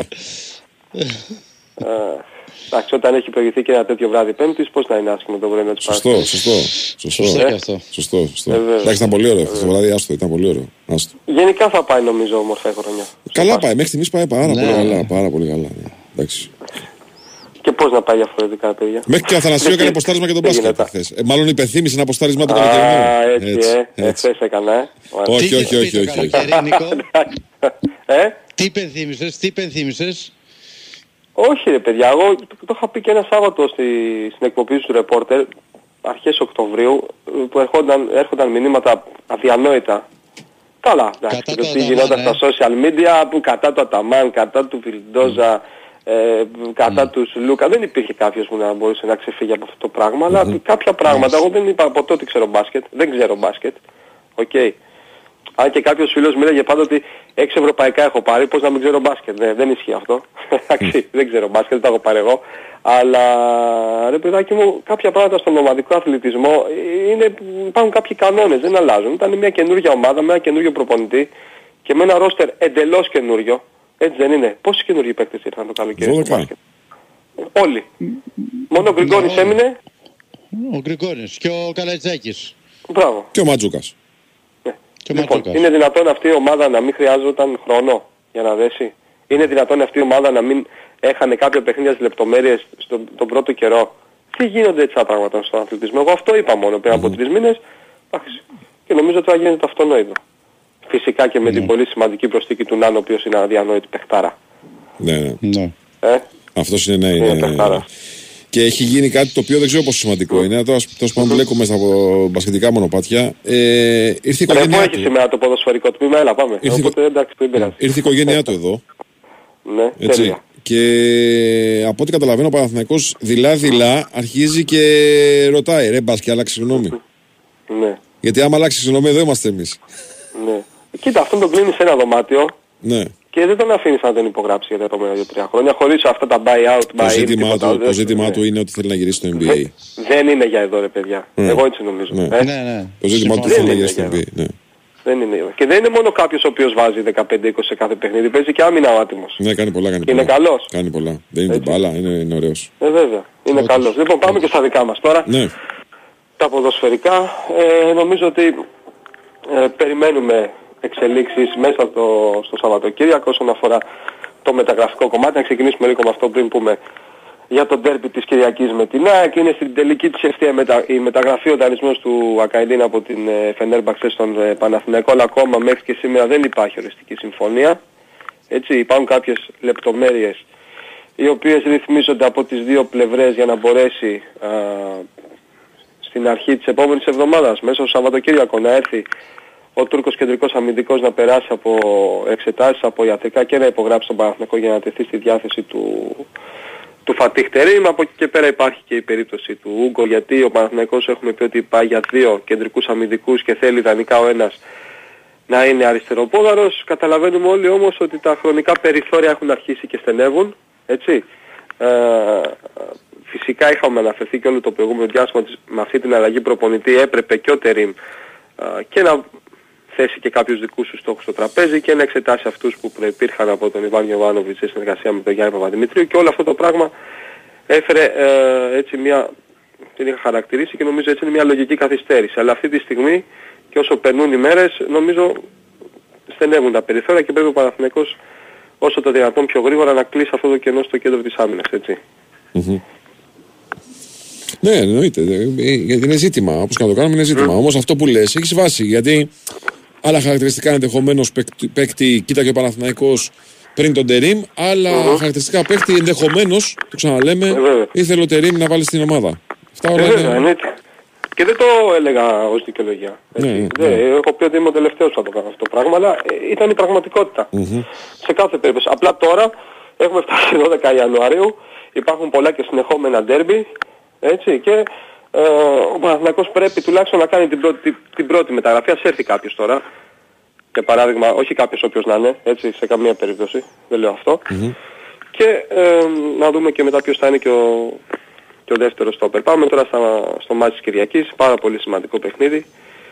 Ε, νομίζω ότι ουφ, ο Παναθηναϊκός ήρθε η ώρα να επιστρέψει στις νίκες στα ντέρμπι. Δεν θα είναι εύκολο, δεν λέω αυτό, αλλά όταν υπάρχουν τόσα συνεχόμενα παιχνίδια για τον Παναθηναϊκό χωρίς νίκη σε μεγάλο παιχνίδι, κάπου πρέπει α, να μπει μια κόκκινη γραμμή και ο Παναθηναϊκός να κάνει ένα πολύ α, μεγάλο αποτέλεσμα. Είναι πάρα πολύ σημαντικό αυτό το παιχνίδι φυσικά και από βαθμολογικής άποψης γιατί όπως και να το κάνουμε ο Παναθηναϊκός σε αυτόν τον ένα μήνα με τα συνεχόμενα ντέρπι, με τα πολύ δύσκολα παιχνίδια νομίζω σε μεγάλο βαθμό θα κρυφθεί και το αν θα είναι πρωτοπόρος στην έναρξη των ε, play-offs οπότε για να συμβεί αυτό θα πρέπει σε κάποια ντέρμπι να βάλει το τρίποντο στο σακούλι. Τώρα παίζει με την ΑΕΚ η οποία τον καταδιώκει και βρίσκεται στο μείον 2 αν την νικήσει την αφήνει στο μείον 5 και καταλαβαίνουμε όλοι πόσο σημαντικό θα είναι αυτό κυρίως από ψυχολογικής άποψης, έτσι, για την ε, συνέχεια του πρωταθλήματος. Στο καθαρά αγωνιστικό κομμάτι, ο Μπάτς Σέγκεφελ έχει προπονηθεί κανονικά τις τελευταίες ημέρες, είναι διαθέσιμος να δούμε αν ο Φατίχ Τερίμ θα τον επαναφέρει στην, ε, στην ενδεκάδα. Νομίζω εάν γίνει αυτό θα του λυθούν τα χέρια και για τις επιλογές στη μεσαία γραμμή εκεί όπου θα μπορεί για παράδειγμα να επαναφέρει τον Αράο αν διατηρήσει και τον Γετβάη στο κέντρο της άμυνας. Βέβαια έχουμε πει πολλές φορές ότι το Σέγεφελ Γετβάη δεν είναι ένα δίδυμο λειτουργικό. Δεν έχει δουλέψει. Μέχρι στιγμής Ναι. αυτό έχει αποδειχθεί, δεν έχει δουλέψει καθόλου. Από την άλλη θα ήταν σημαντική και επιστροφή του Αράου στο 6. Α, ο Τσέριν είναι αμφίβολος για αυτό το παιχνίδι. Αντιμετωπίζει ένα πρόβλημα από το παιχνίδι με τον Ολυμπιακό. Σήμερα υπάρχει ρεπό, οπότε δεν θα υπάρχει κάποια ξεκάθαρη α, πώς να το πω, ενημέρωση για το τι συμβαίνει με τον Σλοβαίνο. Αύριο και με την αποστολή θα δούμε αν θα προλάβει να είναι μέσα ή έξω και φυσικά είναι εκτός ο, ο Τζούριτσιτς, έτσι, ο οποίος αποχώρησε τραυματίας στο ντέρμπι με τον Ολυμπιακό. Ενδεκάδα, εντάξει, οκ, σε καμία περίπτωση είναι πάρα πολύ δύσκολο αυτή Ναι, τη και στιγμή, ειδικά είναι μετά, Παρασκευή. μετά τη Ε, ναι. τοποθέτηση του Τερίμ ότι εγώ θα κάνω πολλά τέτοια σαν και αυτό που κάναμε τον Κώτσιρα. Ξέρεις, πρέπει να είσαι και λίγο προσεκτικός πλέον. Ε, βέβαια. Ε, Έτσι. βέβαια. Ε, τι Και είναι- προσεκτική και να είναι- είμαστε. μμμ. Δεκάδα δεν θα πετύχουμε ποτέ. Καλώς. Θα βρεθεί Εντάξει. ένας τσούτσικας να πετύχει τις 8. Εντάξει. Ε, κα- θα πετυχαίνουμε τους 8 και θα λέμε καλά ήταν. Ναι, ρε φίλε, αλλά τους πέτυχα, τους, πέ- τους πέτυχα με λότο. Δηλαδή δεν τους πέτυχα επειδή το είχα διαβάσει, είχα μάθει κάτι. Ναι. Με λότο. Έπαιξα 11 νούμερα και πέσα τα 8. Εντάξει, απλά για το ντέρμπι της Κυριακής είναι δύσκολη και ενδεκάδα γιατί είδες πόσα ερωτηματικά υπάρχουν. Αν θα βάλει τον Σέγκεφελντ ή όχι. Νομίζω από, από εκεί θα εξαρτηθεί και σε μεγάλο βαθμό. Ε, βέβαια, πολλά θα εξαρτηθεί. Το τι θα δούμε έτσι. Γιατί αν τον επαναφέρει και αφήσει και τον Γετβάη στην δεκάδα θα δούμε τον Αράο στο 6, να δούμε τι θα κάνει και με τους ακραίους μπακ. Μμμ. Αν θα επαναφέρει τον Χουάνκαρ και τον Κοίταξε, ο Βαγιανίδη, αν θα Μλαντένο- ο αφήσει τον Μλαντένοβιτς Μανούσο στον κότσιρα. ε, στον τρέμι τον Ολυμπιακό δεν πήρε κεφαλιά από το Μασούρα. Μμ. Ναι. Δεν- Δηλαδή μία δεν πήρε έτσι για το γαμώτο. Εντάξει, αμυντικά έχουμε πει δε. Έχουμε θέμα, ναι. Έχουμε θέμα. παιδί, ναι. Δεν ξέρω αν ας πούμε στο ματς με την ΑΕΚ ε, μ, είναι, πώς να το πω, ενδεδειγμένη λύση. Ναι. Κοίταξε να δεις, επειδή η ΑΕΚ, οκ, δεν βρίσκεται εκεί στον, καλύ, στο καλύτερο δυνατό της φεγγάρι, έτσι, ούτε είναι αυτή τη στιγμή, μπορεί να γίνει μετέπειτα στη σεζόν η ΑΕΚ, η οποία σκορπούσε τρόμο με το ποδόσφαιρο που έπαιζε. Χωρίς αυτό φυσικά να αφαιρεί κάτι από την ποιότητα και την πολύ καλή της εικόνα επί των ημερών του Αλμέιδα. Αλλά μ, αν η ΑΕΚ είναι αυτό το οποίο είχαμε δει όλο το προηγούμενο διάστημα, με αυτή την νοοτροπία στον αγωνιστικό χώρο, νομίζω και ο Παναθηναϊκός σε αυτό το παιχνίδι θα πρέπει λίγο α, να προσαρμόσει τα αγωνιστικά του πλάνα για να μην ε, δεχτεί πάρα πολλούς κινδύνους στην άμυνά του. Έτσι. Δηλαδή Εννοείς να μην πρεσάρει ψηλά, να μην είναι ψηλά οι γραμμές. να το κάνει σε ένα διάστημα, οκ. Ου- Δεν είπα να μπει και να περιμένει, ούτε να παίξει παθητικά. Απλά αν από το 1 μέχρι το 10 τα ρίσκα που παίρνει ο Παναθηναϊκός σε αυτά τα τρία πρώτα παιχνίδια του Τερίμ είναι στο 8, στο 9, που ακατεύει στο 6 και στο 7. Από αυτή την άποψη το λέω. Ναι, ναι, Γιατί ναι, ναι. η ΑΕΚ είναι μια ομάδα που αν βρει χώρους ε, θα σε σκοτώσει. Νομίζω το, κατα- το ξέρουμε όλοι αυτό. Αυτό είναι το μεγάλο της ατού, τα επιθετικά transition και είναι μια ομάδα η οποία πάρα πολύ γρήγορα α, έχει αυτές τις μεταβάσεις και αυτό είναι το, το κύριο χαρακτηριστικό της έτσι. Εντάξει, θα έχουμε νομίζω ωραία πράγματα να συζητήσουμε από Δευτέρα και ελπίζω φυσικά να έχουμε να συζητάμε και για... Πάντως, α, ε, επειδή Για μεταγραφές. από το Ναι. ρεπορτάζ της ΑΕΚ προκύπτει η πληροφορία ότι πιθανότητα το Άμπραμπατ θα παίξει στη δεξιά, Ναι. λέω ότι εκεί πέρα, αν βάλεις κάποιον άνθρωπο που έχει αλλεργία στην άμυνα, γιατί έχει αλλεργία ο Μλαντένοβιτς, ε, μάνι μάνι, δημι- και ο άλλος είναι full του τσαμπουκά και του καυγά, ε, μάνι μάνι έχεις ένα πρόβλημα εκεί, δημιουργείται ένα πρόβλημα. Έτσι. Το αν θα βάλει τον Άμπραμπατ, ε, ε, εντάξει θα συζητάμε έτσι, δεν κάνουμε Ναι, κάτι ναι, υπότιτλοι, ναι. μην παρεξηγηθούμε. Η πλέον ενδεδειγμένη λύση είναι ο Χουάνκαρ. Ναι. Αν βάλει τον Άμπραμπατ. Ε, γιατί θυμόμαστε και από τα προηγούμενα παιχνίδια να τον έχει αντιμετωπίσει καλά ο Ισπανός και θυμάμαι μάλιστα μετά από το τέλος κάποιων παιχνιδιών όπου τον είχε αντιμετωπίσει να μας λέξει από τα αποδητήρια «Πφ, τι πράγμα ήταν αυτό, δεν, δεν γίνεται, αυτός ο τύπος δεν, δεν παλεύεται. Ε, Δηλαδή αν κάνεις μία προσπάθεια με έναν κανονικό εξτρέμ για να τον α, περιορίσεις, με τον Άμραμπατ με τη δύναμη που παίζει, ε, πρέπει να τρεις και τέσσερις και πέντε φορές Ναι, ναι. παραπάνω να προσπαθείς, αλλά πρέπει να το έχεις. Ε, ο Χουάνκαρ αυτό το πράγμα τουλάχιστον το προσπαθεί. Ναι. Ο, ο Μλαντένοβιτς, όσο καλός και αν είναι στο, παραγωγ- στο παραγωγικό κομμάτι, με συγχωρείτε, τα Αμυντικά καταστατικά υστερεί. έχει θεματάκια. Ναι, Ναι, ναι, ναι. έχει θεματάκια. Συμφωνώ. Αν και με το Ολυμπιακό δεν φάνηκε, αλλά οκ. Ούτε επιθετικά φάνηκε όμως με τον Ολυμπιακό. Μια σέντρα δεν πέρασε της προκοπής. Τώρα θα νομίζουν ότι έχω κάτι με τον Μλαντένοβιτς έτσι όπως το συζητάμε, αλλά τέλος πάντων. Όχι ρε παιδί μου, αλλά το αμυντικό πρόβλημα με το Ολυμπιακό, το Μλαντένοβιτς δεν φάνηκε. Αυτό θέλω να σου πω. όχι, όχι. όχι. Εντάξει, Εντάξει, γενικά ο Παναθηναϊκός δεν αντιμετώπισε πολλά προβλήματα από τον Ολυμπιακό στο ανασταλτικό κομμάτι. Ναι, ίσως φταίει και ο δόξα Ολυμπιακός τω γι' Θεώ, αυτό. Έκανε και ένα καλό παιχνίδι και ο Γετβάη μετά από πάρα πολύ καιρό. Ναι, Ήταν, ήταν αξιόπιστος. σωστό. Ναι. αλήθεια. Μακάρι το παιδί να συνεχίσει έτσι και να μας δείξει κάποια από τα πράγματα που έδειχνε το καλοκαίρι. Γιατί από το Σεπτέμβριο, Οκτώβριο και μετά είναι νομίζω πολύ μέτρια, για να το πω ευγενικά, η, η απόδοση. Ναι. Έτσι είναι. Έτσι είναι. Αυτά. Ωραία. Κύριε Νίκο, ευχαριστούμε πάρα πολύ. Και εγώ σας Έγινε, ευχαριστώ. Νίκο. να είστε Καλή σας καλά. μέρα, καλή σας μέρα. Ναι, Δεν έχουμε break, κύριε Πρόεδρε. Ωραία. Οπότε να σας πω εγώ το εξής. Είστε στην BWIN για τις καθημερινές προσφορές, τα μοναδικά έπαθλα, τις ενισχυμένες αποδόσεις και τα ειδικά σε αμέτρητα πρώτα αθλήματα. Ρυθμιστής σε ΕΠ, συμμετοχή για άτομα άνω των 21. Παίξει υπεύθυνα όροι και προποθέσει στο bwin.gr. Θα πάμε Σαλόνικα, κύριε Σωτήρη μας. Πάμε Σαλόνικα. Να δούμε και ο Πάουκ, που είναι πάρα πολύ ήρεμος και χαλαρός. Ε, μ, δεν τον έχει πειράξει πάρα πολύ αυτή η ήττα από τον Άρη. Έτσι, δεν τον έχει, δεν του έχει κάνει τρομερή ζημιά. Ηρεμία διακρίνω. Πέρασε και το κύπελο. Έκανε και ένα αίτημα να παίξει το επόμενο μάτς νωρίτερα. Ε, το έκανε στην Ελληνική Ποδοσφαιρική Ομοσπονδία αυτό. Θα δούμε αν έχει ε, σχετική έτσι, ενημέρωση για την εξέλιξη της υπόθεσης ο Δημήτρης Ομπατζόγλου, ο οποίος φυσικά θα μας ενημερώσει και για τα μεταγραφικά, αν υπάρχουν ενεργά μέτωπα στα μεταγραφικά του ΠΑΟΚ. Θυμίζω η βασική ε, ανάγκη του ΠΑΟΚ έτσι όπως είχε βγει από το ρεπορτάζ ε, συμφωνούμε, διαφωνούμε αυτό. Έτσι έβγαινε το ρεπορτάζ. Ήταν η απόκτηση ενός δεξιού μπακ, ε, τον οποίο δεν τον βρίσκει ο Πάοκ.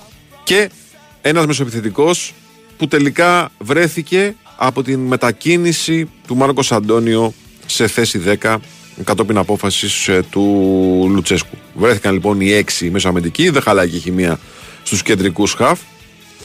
Και έτσι λοιπόν ε, ο Πάοκ καλύπτει το ένα κενό με αυτόν τον τρόπο και θα δούμε αν θα καλύψει και το δεύτερο.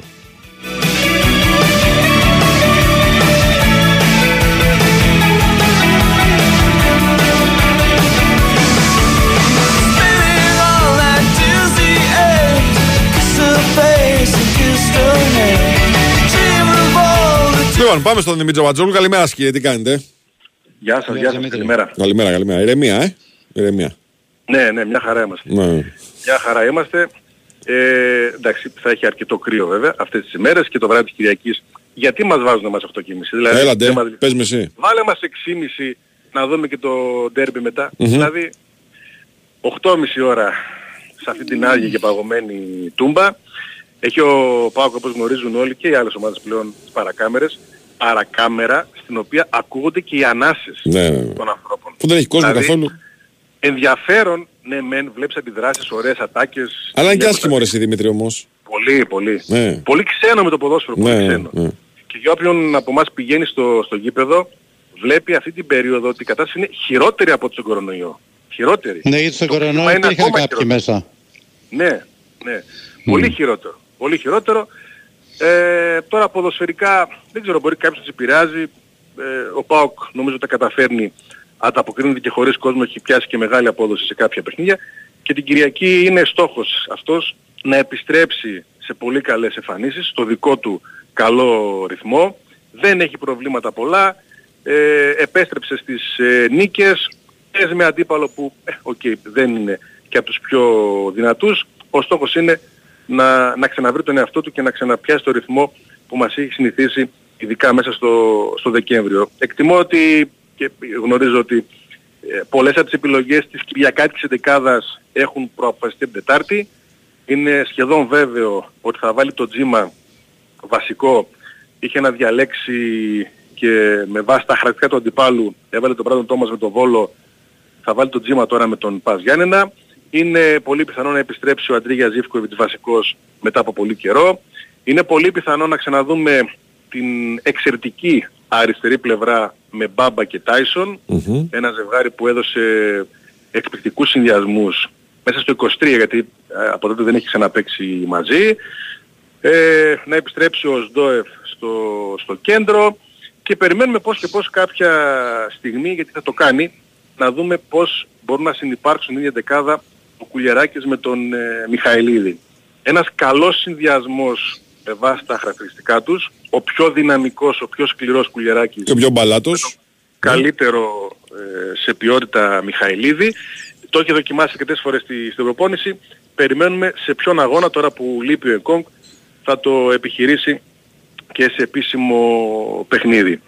Ε, δεν έχει πολλά πολλά προβλήματα ο ΠΑΟΚ. Οι, οι προπονήσεις, οι απουσίες των δύο των Αφρικανών με Σαμάτα και, και Εκόνγκ ε, και τα μεταγραφικά, εντάξει, αποχαιρέτησε τον Φιλίπε Σοάρες και μάλιστα ο Φιλίπε Σοάρες έφυγε, γιατί φαμαλικά ο δανεικός, την ημέρα που ο Μπότο συμφώνησε με την Όσιγεκ, γιατί ήταν επιλογή του Μπότο και ήταν από τις επιλογές που σίγουρα χάλασαν την ε, εμπιστοσύνη του ιδιοκτήτη στον Μπότο, γιατί με 3,5 εκατομμύρια ευρώ αγόρασε έναν ποδοσφαιριστή ο οποίο δεν τσέκαρε όσο καλύτερα θα έπρεπε στο πνευματικό κομμάτι, γιατί ο Φελίπε Σουάρες πνευματικά υστερούσε και δεν κατάφερε ποτέ να προσαρμοστεί στο, στον ΠΑΟΚ.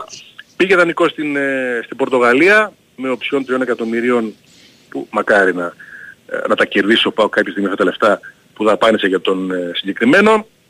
Με ώρα που είπαμε ότι ο Πότο πήγε στην πέμπτη ομάδα της Κροατίας την ε, Όσιγεκ. Και άφησε μια, παιχτή, άφησε μια παιχτή, ε. Ότι στην Ελλάδα δεν νοιάζονται για τα ταλέντα. Απίστευτο, ναι. ναι. Δηλαδή να πεις για την Ελλάδα και τον ΠΑΟΚ ότι δεν νοιάζεται για το ταλέντο, ενώ ίσως στον ΠΑΟΚ και εσύ δεν εκτίμησες ότι τα ταλέντα του ΠΑΟΚ των ειδικών του ακαδημιών είναι καλύτερα από αυτά που έφερες εσύ, πολύ καλύτερα, αποδεδειγμένα, ε, πλην Κοτάρσκι, όπου ναι, okay, ο Κοτάρσκι ήταν μια καλή επιλογή μαζί με τον προπονητή πρωτοφυλάκων τότε βέβαια του ΠΑΟΚ, που επέλεξε τον Κοτάρσκι μεταξύ πολλών ε, άλλων. Τέλος πάντων, ας πούμε ότι έκανε και ένα καλό με τον Κοτάρχη, γιατί αυτή η επιλογή ήταν πάρα πολύ κρίσιμη και πάρα πολύ καλή. Ο Κροάτης είναι εκπληκτικός ε, θεματοφύλακας. Ε, μεταγραφικά δεν αλλάζει κάτι στον ΠΑΟΚ. Αυτές οι δύο επιλογές νομίζω ότι πηγαίνουμε για το τελευταίο δεκαήμερο του Ιανουαρίου ό,τι ευκαιρία προκύψει εκεί να ποντάρει ο ΠΑΟΚ και να δούμε αν μπορεί, αν θέλει, αν μπορεί και να πληρώσει αρκετά χρήματα για να πάρει τον όποιο ειδικό παίχτη μπορεί. Πάντως ο Λουτσέσκου έχει πάρει τα μέτρα του, αυτό καταλάβαμε προχθές. Για μεσοεπιθετικό πλέον υπολογίζει τον Μάρκος Αντώνιο, άρα ο Πάοκ έχει 6 μεσοεπιθετικούς, εκεί που είχε πρόβλημα, και για δεξιό μπακ υπολογίζει και τον Λίρατζι, για τον οποίο είπε ότι δεν δίνω άδεια να πάει δανεικός. Ίσως και να είναι δύο κινήσεις του Λουτσέσκου ε, για να πιέσει ή για να δείξει ότι εκεί που θέλαμε μεταγραφές και δεν κάνουμε μέχρι τώρα, εγώ έχω βρει... Βρήκα τις λύσεις σε τον έσω, ναι. Και θα πορευτούμε με αυτούς. Ναι. Ωραία. Δημήτρη, σε ευχαριστούμε πάρα πολύ. Καλημέρα, καλημέρα. Καλημέρα, καλημέρα, καλημέρα, καλημέρα. Θα προλάβουμε να πούμε και δίπλα παραδίπλα εκεί ε, στο γείτονα του Δημήτρη, στον Αλέξη, πιο πολύ για να συζητήσουμε, να ακούσουμε πόσο βαθύ θα είναι το ρωτήσεων που θα κάνει ο Μάτζιος στο παιχνίδι με τον Πανετολικό. Γιατί τον έχει προαναγγείλει ο Αλέξης Σαββόπουλο ότι θα πάει με πολλές αλλαγές στο παιχνίδι αυτό. Ε, για λόγους ανάγκης πρέπει να ξεκουραστούν οι ποδοσφαιριστές που έχουν και αυτοί ένα πολύ βαρύ πρόγραμμα με τα παιχνίδια του κυπέλου ε, κόντρα στην ΑΕΚ να πρωταγωνιστούν σε αυτή τη σειρά αγώνων. Αλέξης Σαββόπουλο μαζί μας. Καλημέρα σας κύριε, τι κάνετε; Γεια σου, καλημέρα, καλημέρα, καλημέρα, παιδιά. καλημέρα, καλημέρα, καλημέρα. Λοιπόν, ε, πιο πολύ έτσι να μας δώσεις μια ιδέα αν έχεις ε, βγάλει συμπέρασμα για το πόσο βαθιά θα πάει στο ρόστερ του Μάτζιο, στο Μάτζιο του Πανετολικό. Ναι. Ε, αν μπορούσε, νομίζω θα πήγαινε πολύ Δηλαδή σε σημείο που να άλλαζε σχεδόν και ολόκληρη την ενδεκάδα που λέει ο λόγος. Αν υπήρχε, παραλαμβάνω, τέτοια δυνατότητα. Δυστυχώς τέτοια δεν υπάρχει, αλλά ε, η σκέψη του είναι να, να πάει σε ένα πολύ εκτεταμένο αυτή τη φορά rotation. Να αντικαταστήσει δηλαδή τουλάχιστον 5-6 σίγουρα θα πω εγώ βασικούς ε, ποδοσφαιριστές του. Αυτούς που έχουν ε, πάρει και την μεγαλύτερη επιβάρυνση το, το τελευταίο διάστημα, δηλαδή τον, ε, τον Κουέστα ο οποίος τους ή άλλως γύρισε με ένα πρόβλημα από το μάτς στην, ε, στην Αθήνα. Το οποίο το είχε πριν το μάτς με την ΑΕΚ, ε. Μας είχες πει ότι άρχισε και έβγαινε ένα θέματάκι. Ε, εκείνο ήταν ένα πρόβλημα που έχει στο πόδι που τον, που τον είχε ταλαιπωρήσει και είχε χάσει κάποια τα πρώτα ευρωπαϊκά παιχνίδια, θυμίζω. Αυτό είναι ένα πρόβλημα στη μέση μιας οσφιαλγία mm. και, και μάλιστα όσοι το παρατηρήσατε ε, προχθές το μάτς Κυπέλου, ο, στον ημίχρονο έκανε κάποιες ειδικές ασκήσεις στη μέση του για να μπορέσει να ολοκληρώσει το παιχνίδι ο, ο Ισπανός. Ε, θα ξεκουραστεί όπως και να έχει, είναι ο ένας σίγουρα, με το Χουτεσιώτη να, να ετοιμάζεται να καθίσει κάτω από τα δοκάρια για πρώτη φορά μετά τα τέλη Αυγούστου και το μάτς με την ε, Λαμία που είχε παίξει για τη δεύτερη αγωνιστική του πρωταθλήματος. Έκτοτε δεν έχει πάρει χρόνο συμμετοχής. Ε, ο Φαμπιάνο νομίζω σίγουρα θα ξεκουραστεί.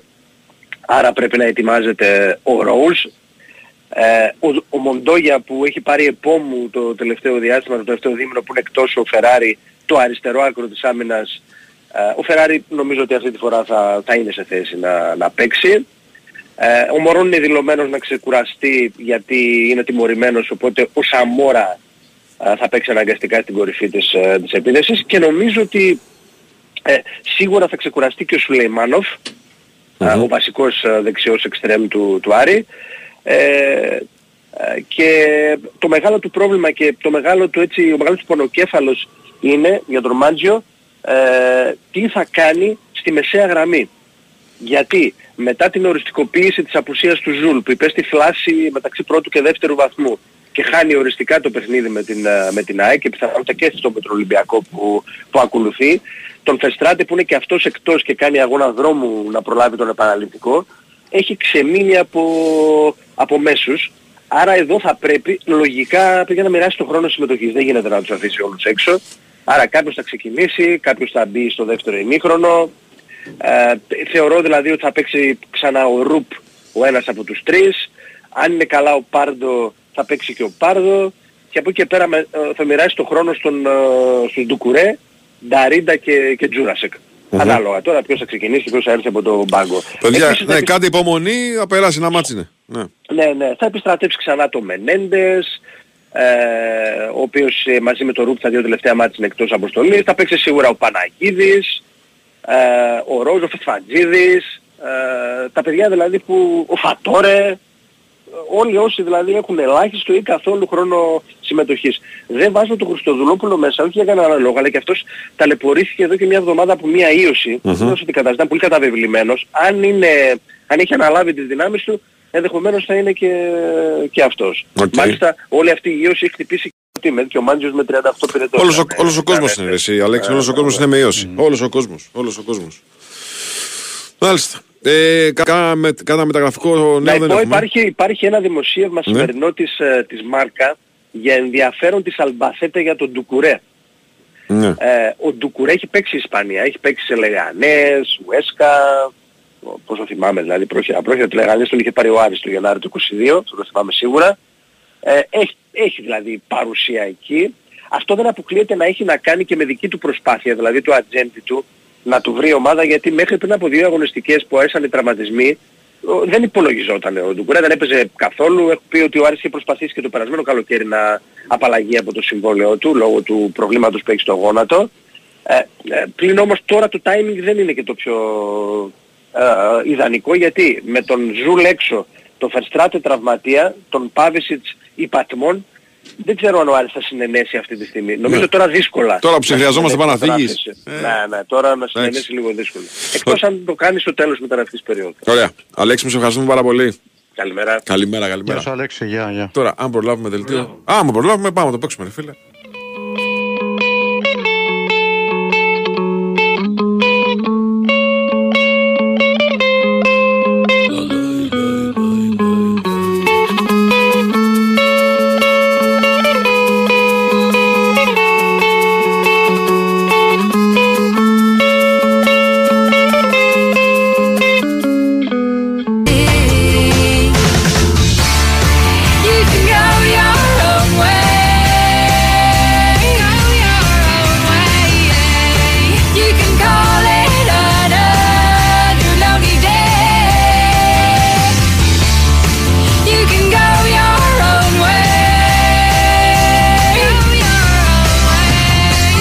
Way. Εδώ μας επιστρέψαμε λίγο μετά τις 11.30 η Winsport FM 94,6. Το πρεσάρισμα συνεχίζεται μετά στον Νικολογιάννη Και βάει ο Τσούτσικα. με Νέο Χιαζόπουλο στα πλατό, με Σωτήρη Ταμπάκο στην οργάνωση παραγωγής της εκπομπής. Συνεχίζουμε, τα είπαμε για τα ποδοσφαιρικά. Έτσι κι αλλιώς είναι ένα Σαββατοκύριακο το οποίο το ποδόσφαιρο είναι, πώς να το πω, ο βασιλιάς της ε, αθλητικής δραστηριότητας.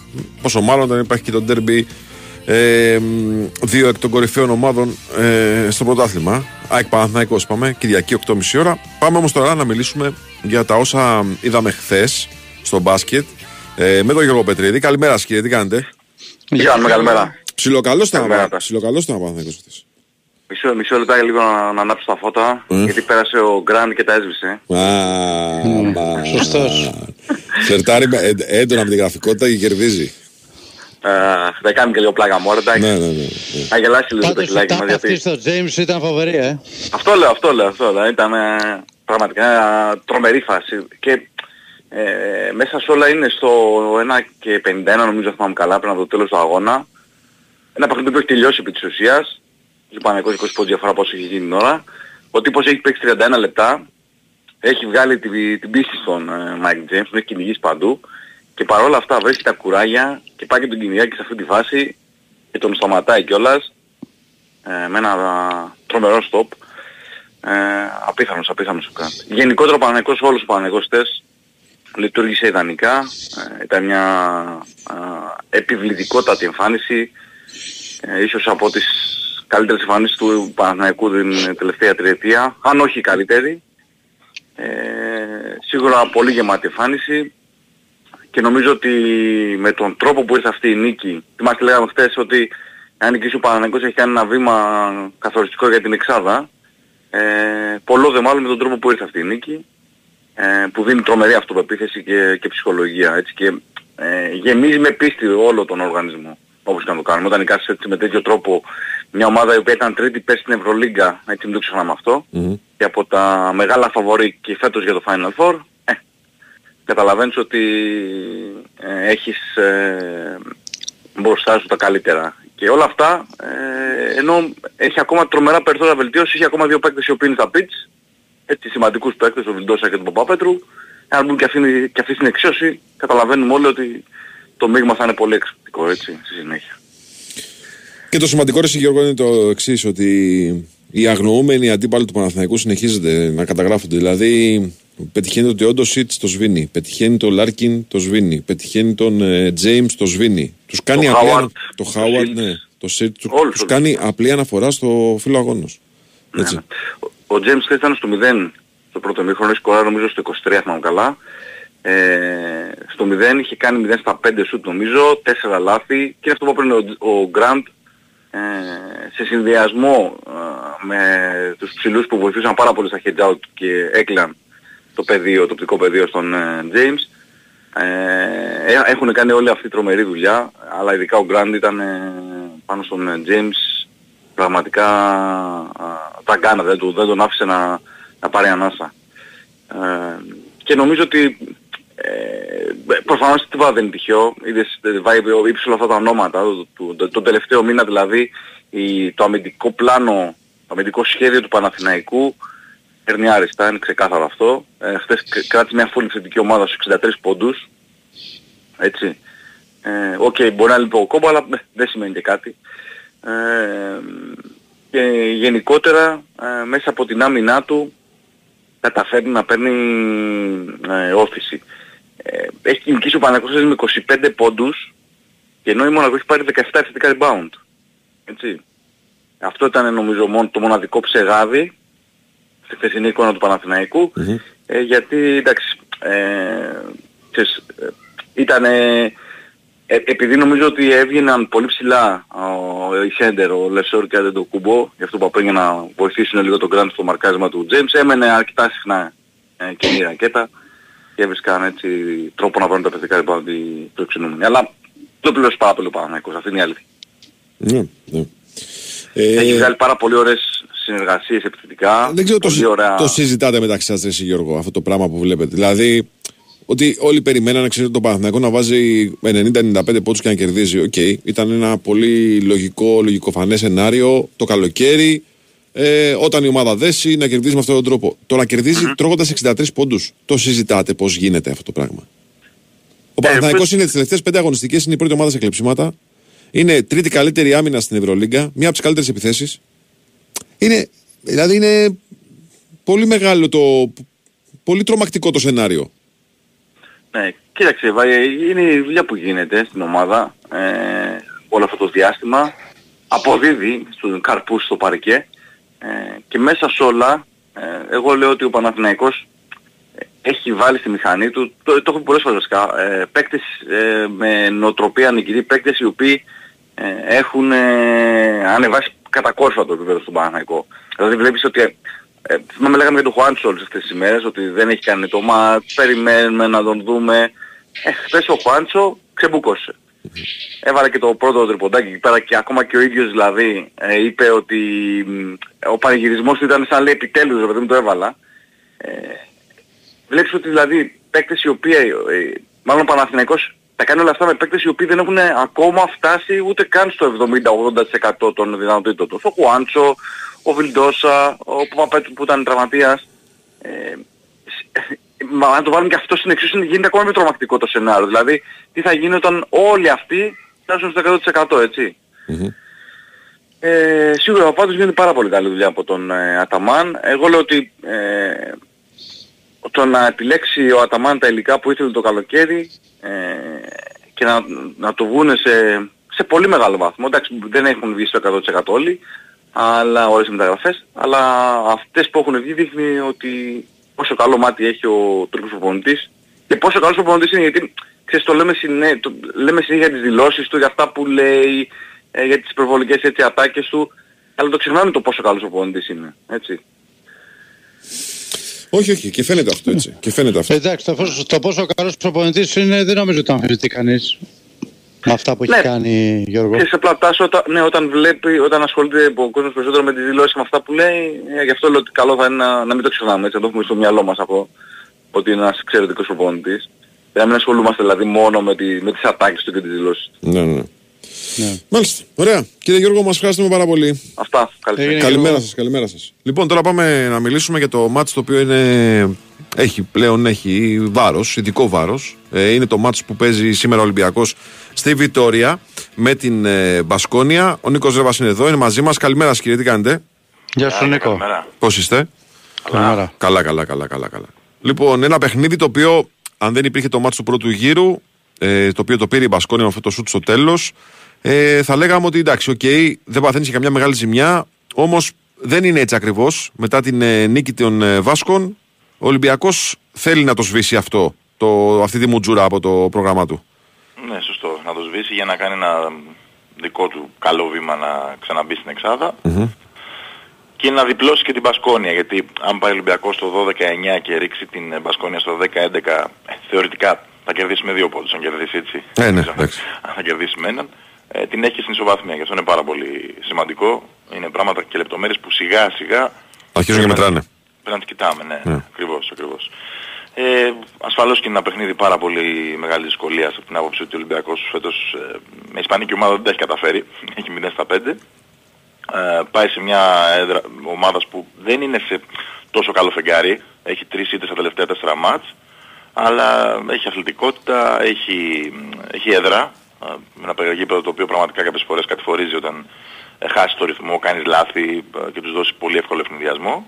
Ε, και έχει και κάποια κορμιά μέσα όπως είναι ο Μονέ και ε, όπως είναι ο Χάουαρτ, παιδιά τα οποία δεν πολύ ταιριάζουν στην άμυνα του Ολυμπιακού. Είναι αθλητικά, είναι γρήγορα σε εκτέλεση ε, και θα πρέπει ο Ολυμπιακός με βάση και το πρώτο παιχνίδι που μπορεί να το χάσει στο τέλος με το σούτ αλλά η γενική εικόνα ήταν έτσι κι αλλιώς Μπασκόνια, ήταν καλύτερη δηλαδή νομίζω.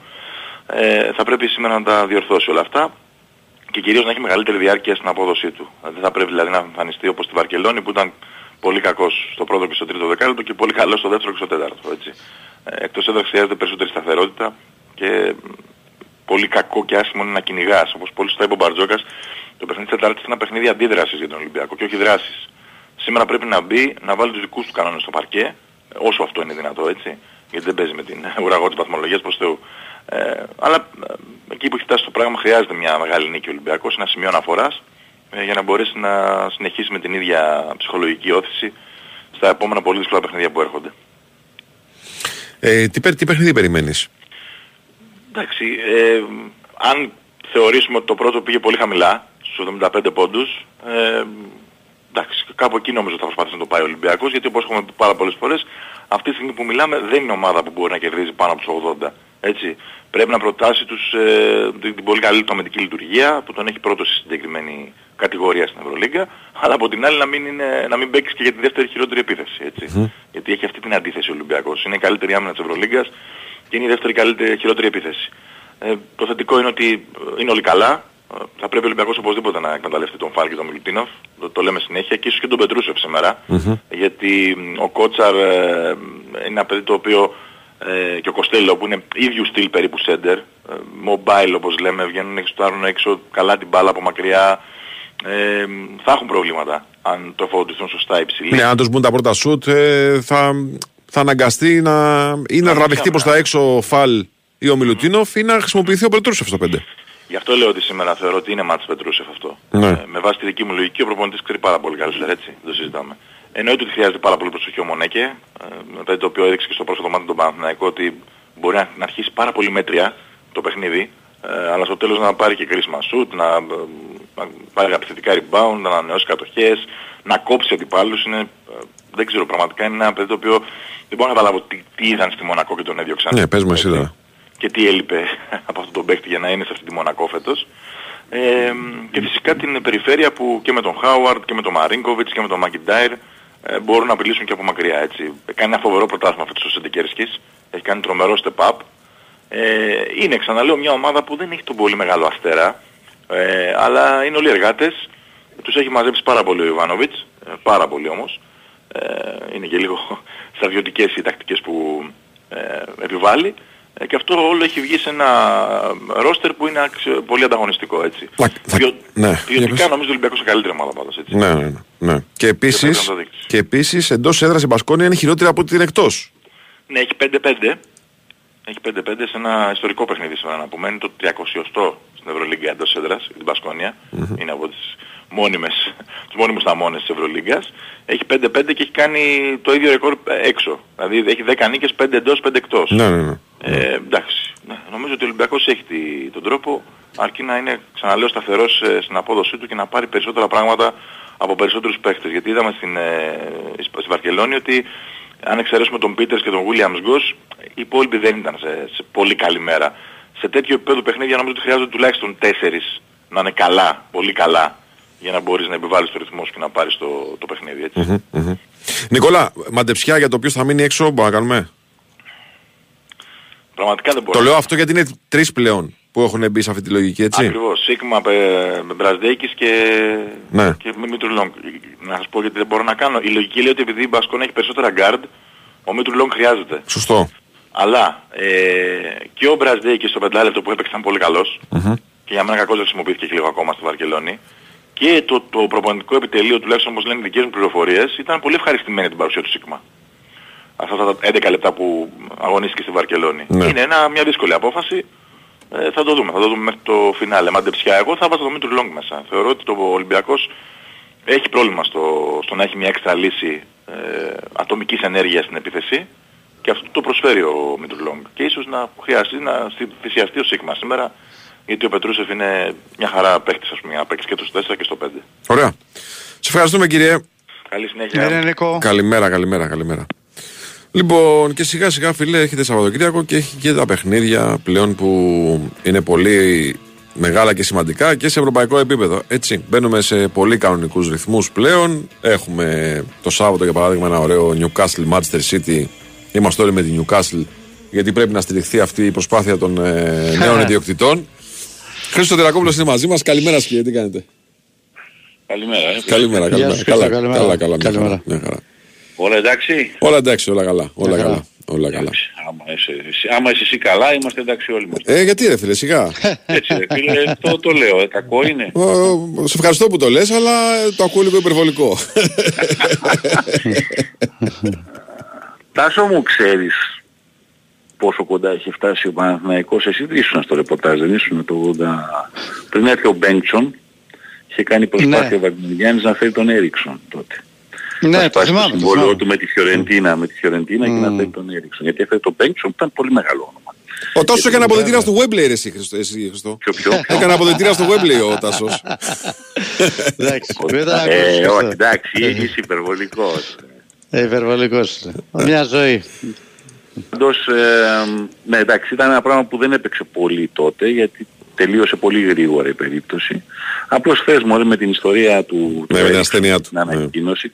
Εντάξει, αυτό που έχει ο άνθρωπος, κοίτα, είναι, ο, οι Σκανδιναβοί σε ορισμένες περιπτώσεις αντιμετωπίζουν και λίγο πιο, ας το πούμε, στοικά, δεν ξέρω. Μμμ. Ο γιατρός θα του είπε ακριβώς αυτό, γιατί αν είναι αυτό τελικά το καρκίνος στο πάγκρεας, ε, έχει ένα πολύ συγκεκριμένο προσδόκιμο πλέον ζωής, γι' αυτό και λέγεται terminal cancer και ο άνθρωπος είπε ότι έχω περάσει και τόσο καιρό ήδη που το πάλεψα και άλλο τόσο που μπορεί να έχω.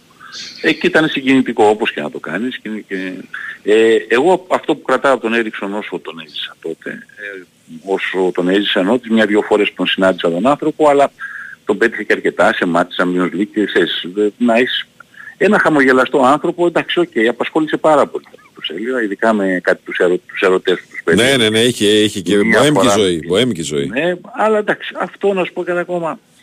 Ο καθένας ε, ε, περιορέξεως κολοκυθόπιτα. Ε, εάν αυτό που έκανε δεν ήταν, πώς πω, δεν ήταν υπουργός και τα έφτιαξε όπως ο Προφούμο το 60 τόσο που ρίξε μια ολόκληρη κυβέρνηση με την ε, κατάσκοπο που ήταν και με τον ε, Ρώσο α, υπουργό εξωτερικών. Οπότε εντάξει, OK, okay, μέσα στην Ομοσπονδία και απαγορευόταν να τα έχεις με κάποια υπάλληλο της Ομοσπονδίας. Είχε χωρίσει εκείνη την περίοδο έτσι και ο Έριξον, τα παιδιά του ήταν σχετικά πλέον είχαν αρχίσει και μεγάλων ε, και έγινε ένας τρομερός χαμός ότι στην Αγγλική Ομοσπονδία τώρα δεν μας παρατάνε λίγο ήσυχος αυτό το πράγμα σε αυτό το κομμάτι.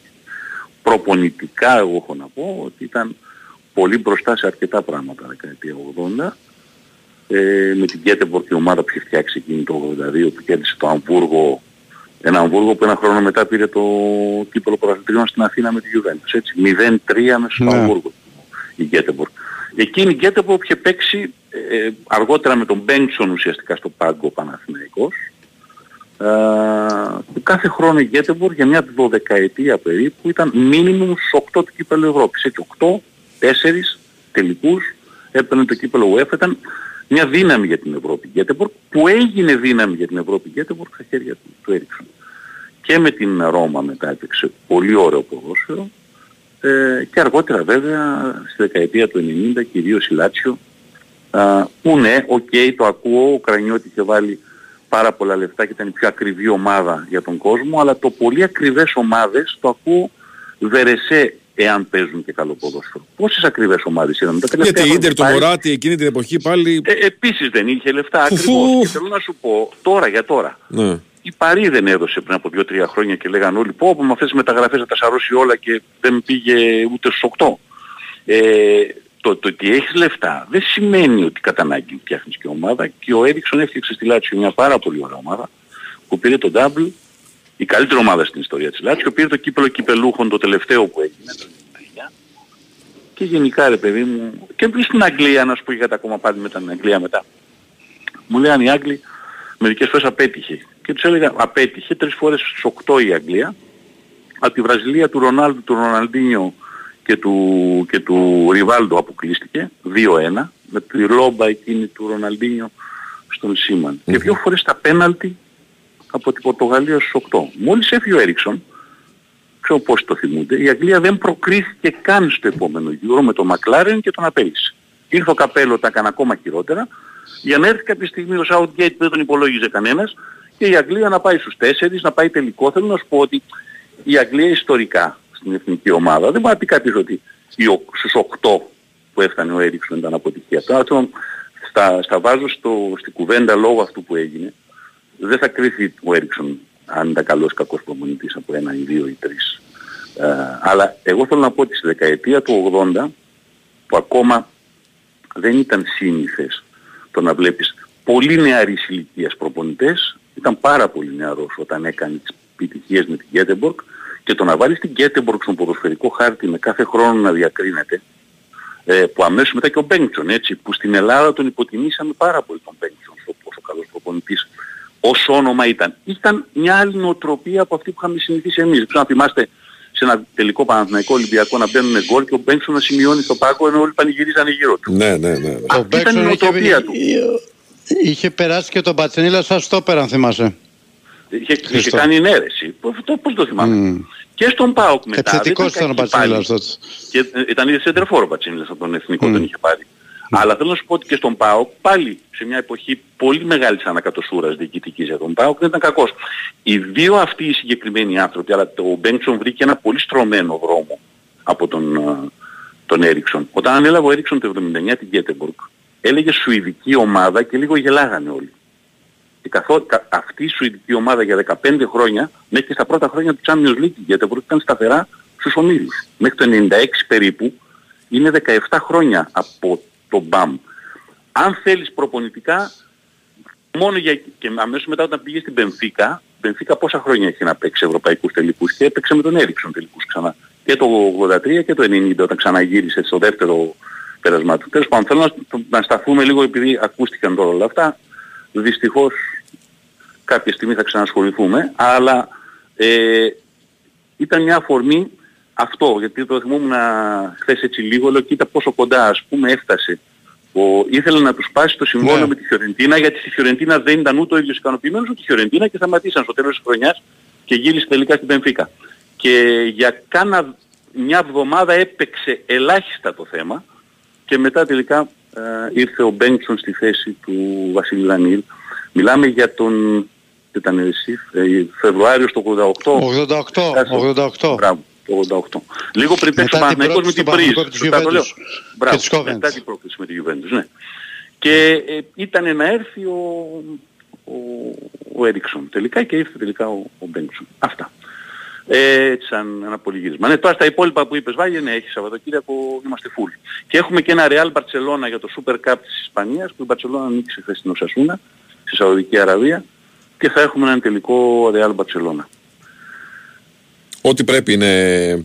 Είναι, είναι. Ό,τι πρέπει είναι. Γιατί υπό, υπό άλλες συνθήκες, αν ήταν ας πούμε Μπαρσελόνα ο Σασούνα ο τελικός, λέω εγώ τέτοιο, δεν θα αποτελούσε και τρομερό μαξιλάρι για τον ε, Τσάβη. Τώρα όμως τώρα όμως, Όχι. είναι ένα Όχι. αποτέλεσμα το οποίο. Μια αν- αν- ευκαιρία, Ναι. μια ευκαιρία να κερδίσει τη Real σε ένα τελικό Super Cup που οι Ισπανοί τον μετράνε κανονικό τίτλο, Μμμ, σε αντίθεση μμμ. με τους Άγγλους και το Charity Shield κλπ. Ε, μετράει πολύ. Απλώς επειδή δεν τα είπαμε χθες, 20 δεύτερα, η Real νίκησε 5-3 την Ατλέτικο σε ένα εκπληκτικό παιχνίδι, με τον Bellingham πάρα πολύ κακό. Αν θες την άποψή μου αυτό για μένα, για τους αντιπάλους Είναι της Real θρίαμβος, στο ναι. Champions League, για τους αντιπάλους της Real στο Champions League είναι απίστευτα προειδοποιητικό μήνυμα. Δηλαδή αν που ο Bellingham κακό παιχνίδι φέτος έπρεπε να κάνει 2-3. Σε αυτό ήταν κακός. Και η Real έχει κερδίσει 5-3.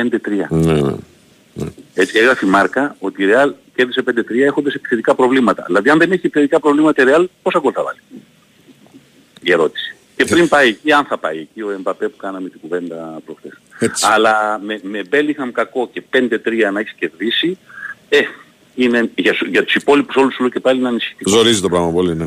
Λοιπόν, να είστε καλά. Σας ευχαριστούμε πολύ. Έγινε Χριστό. Λοιπόν, κύριε, τελειώσαμε.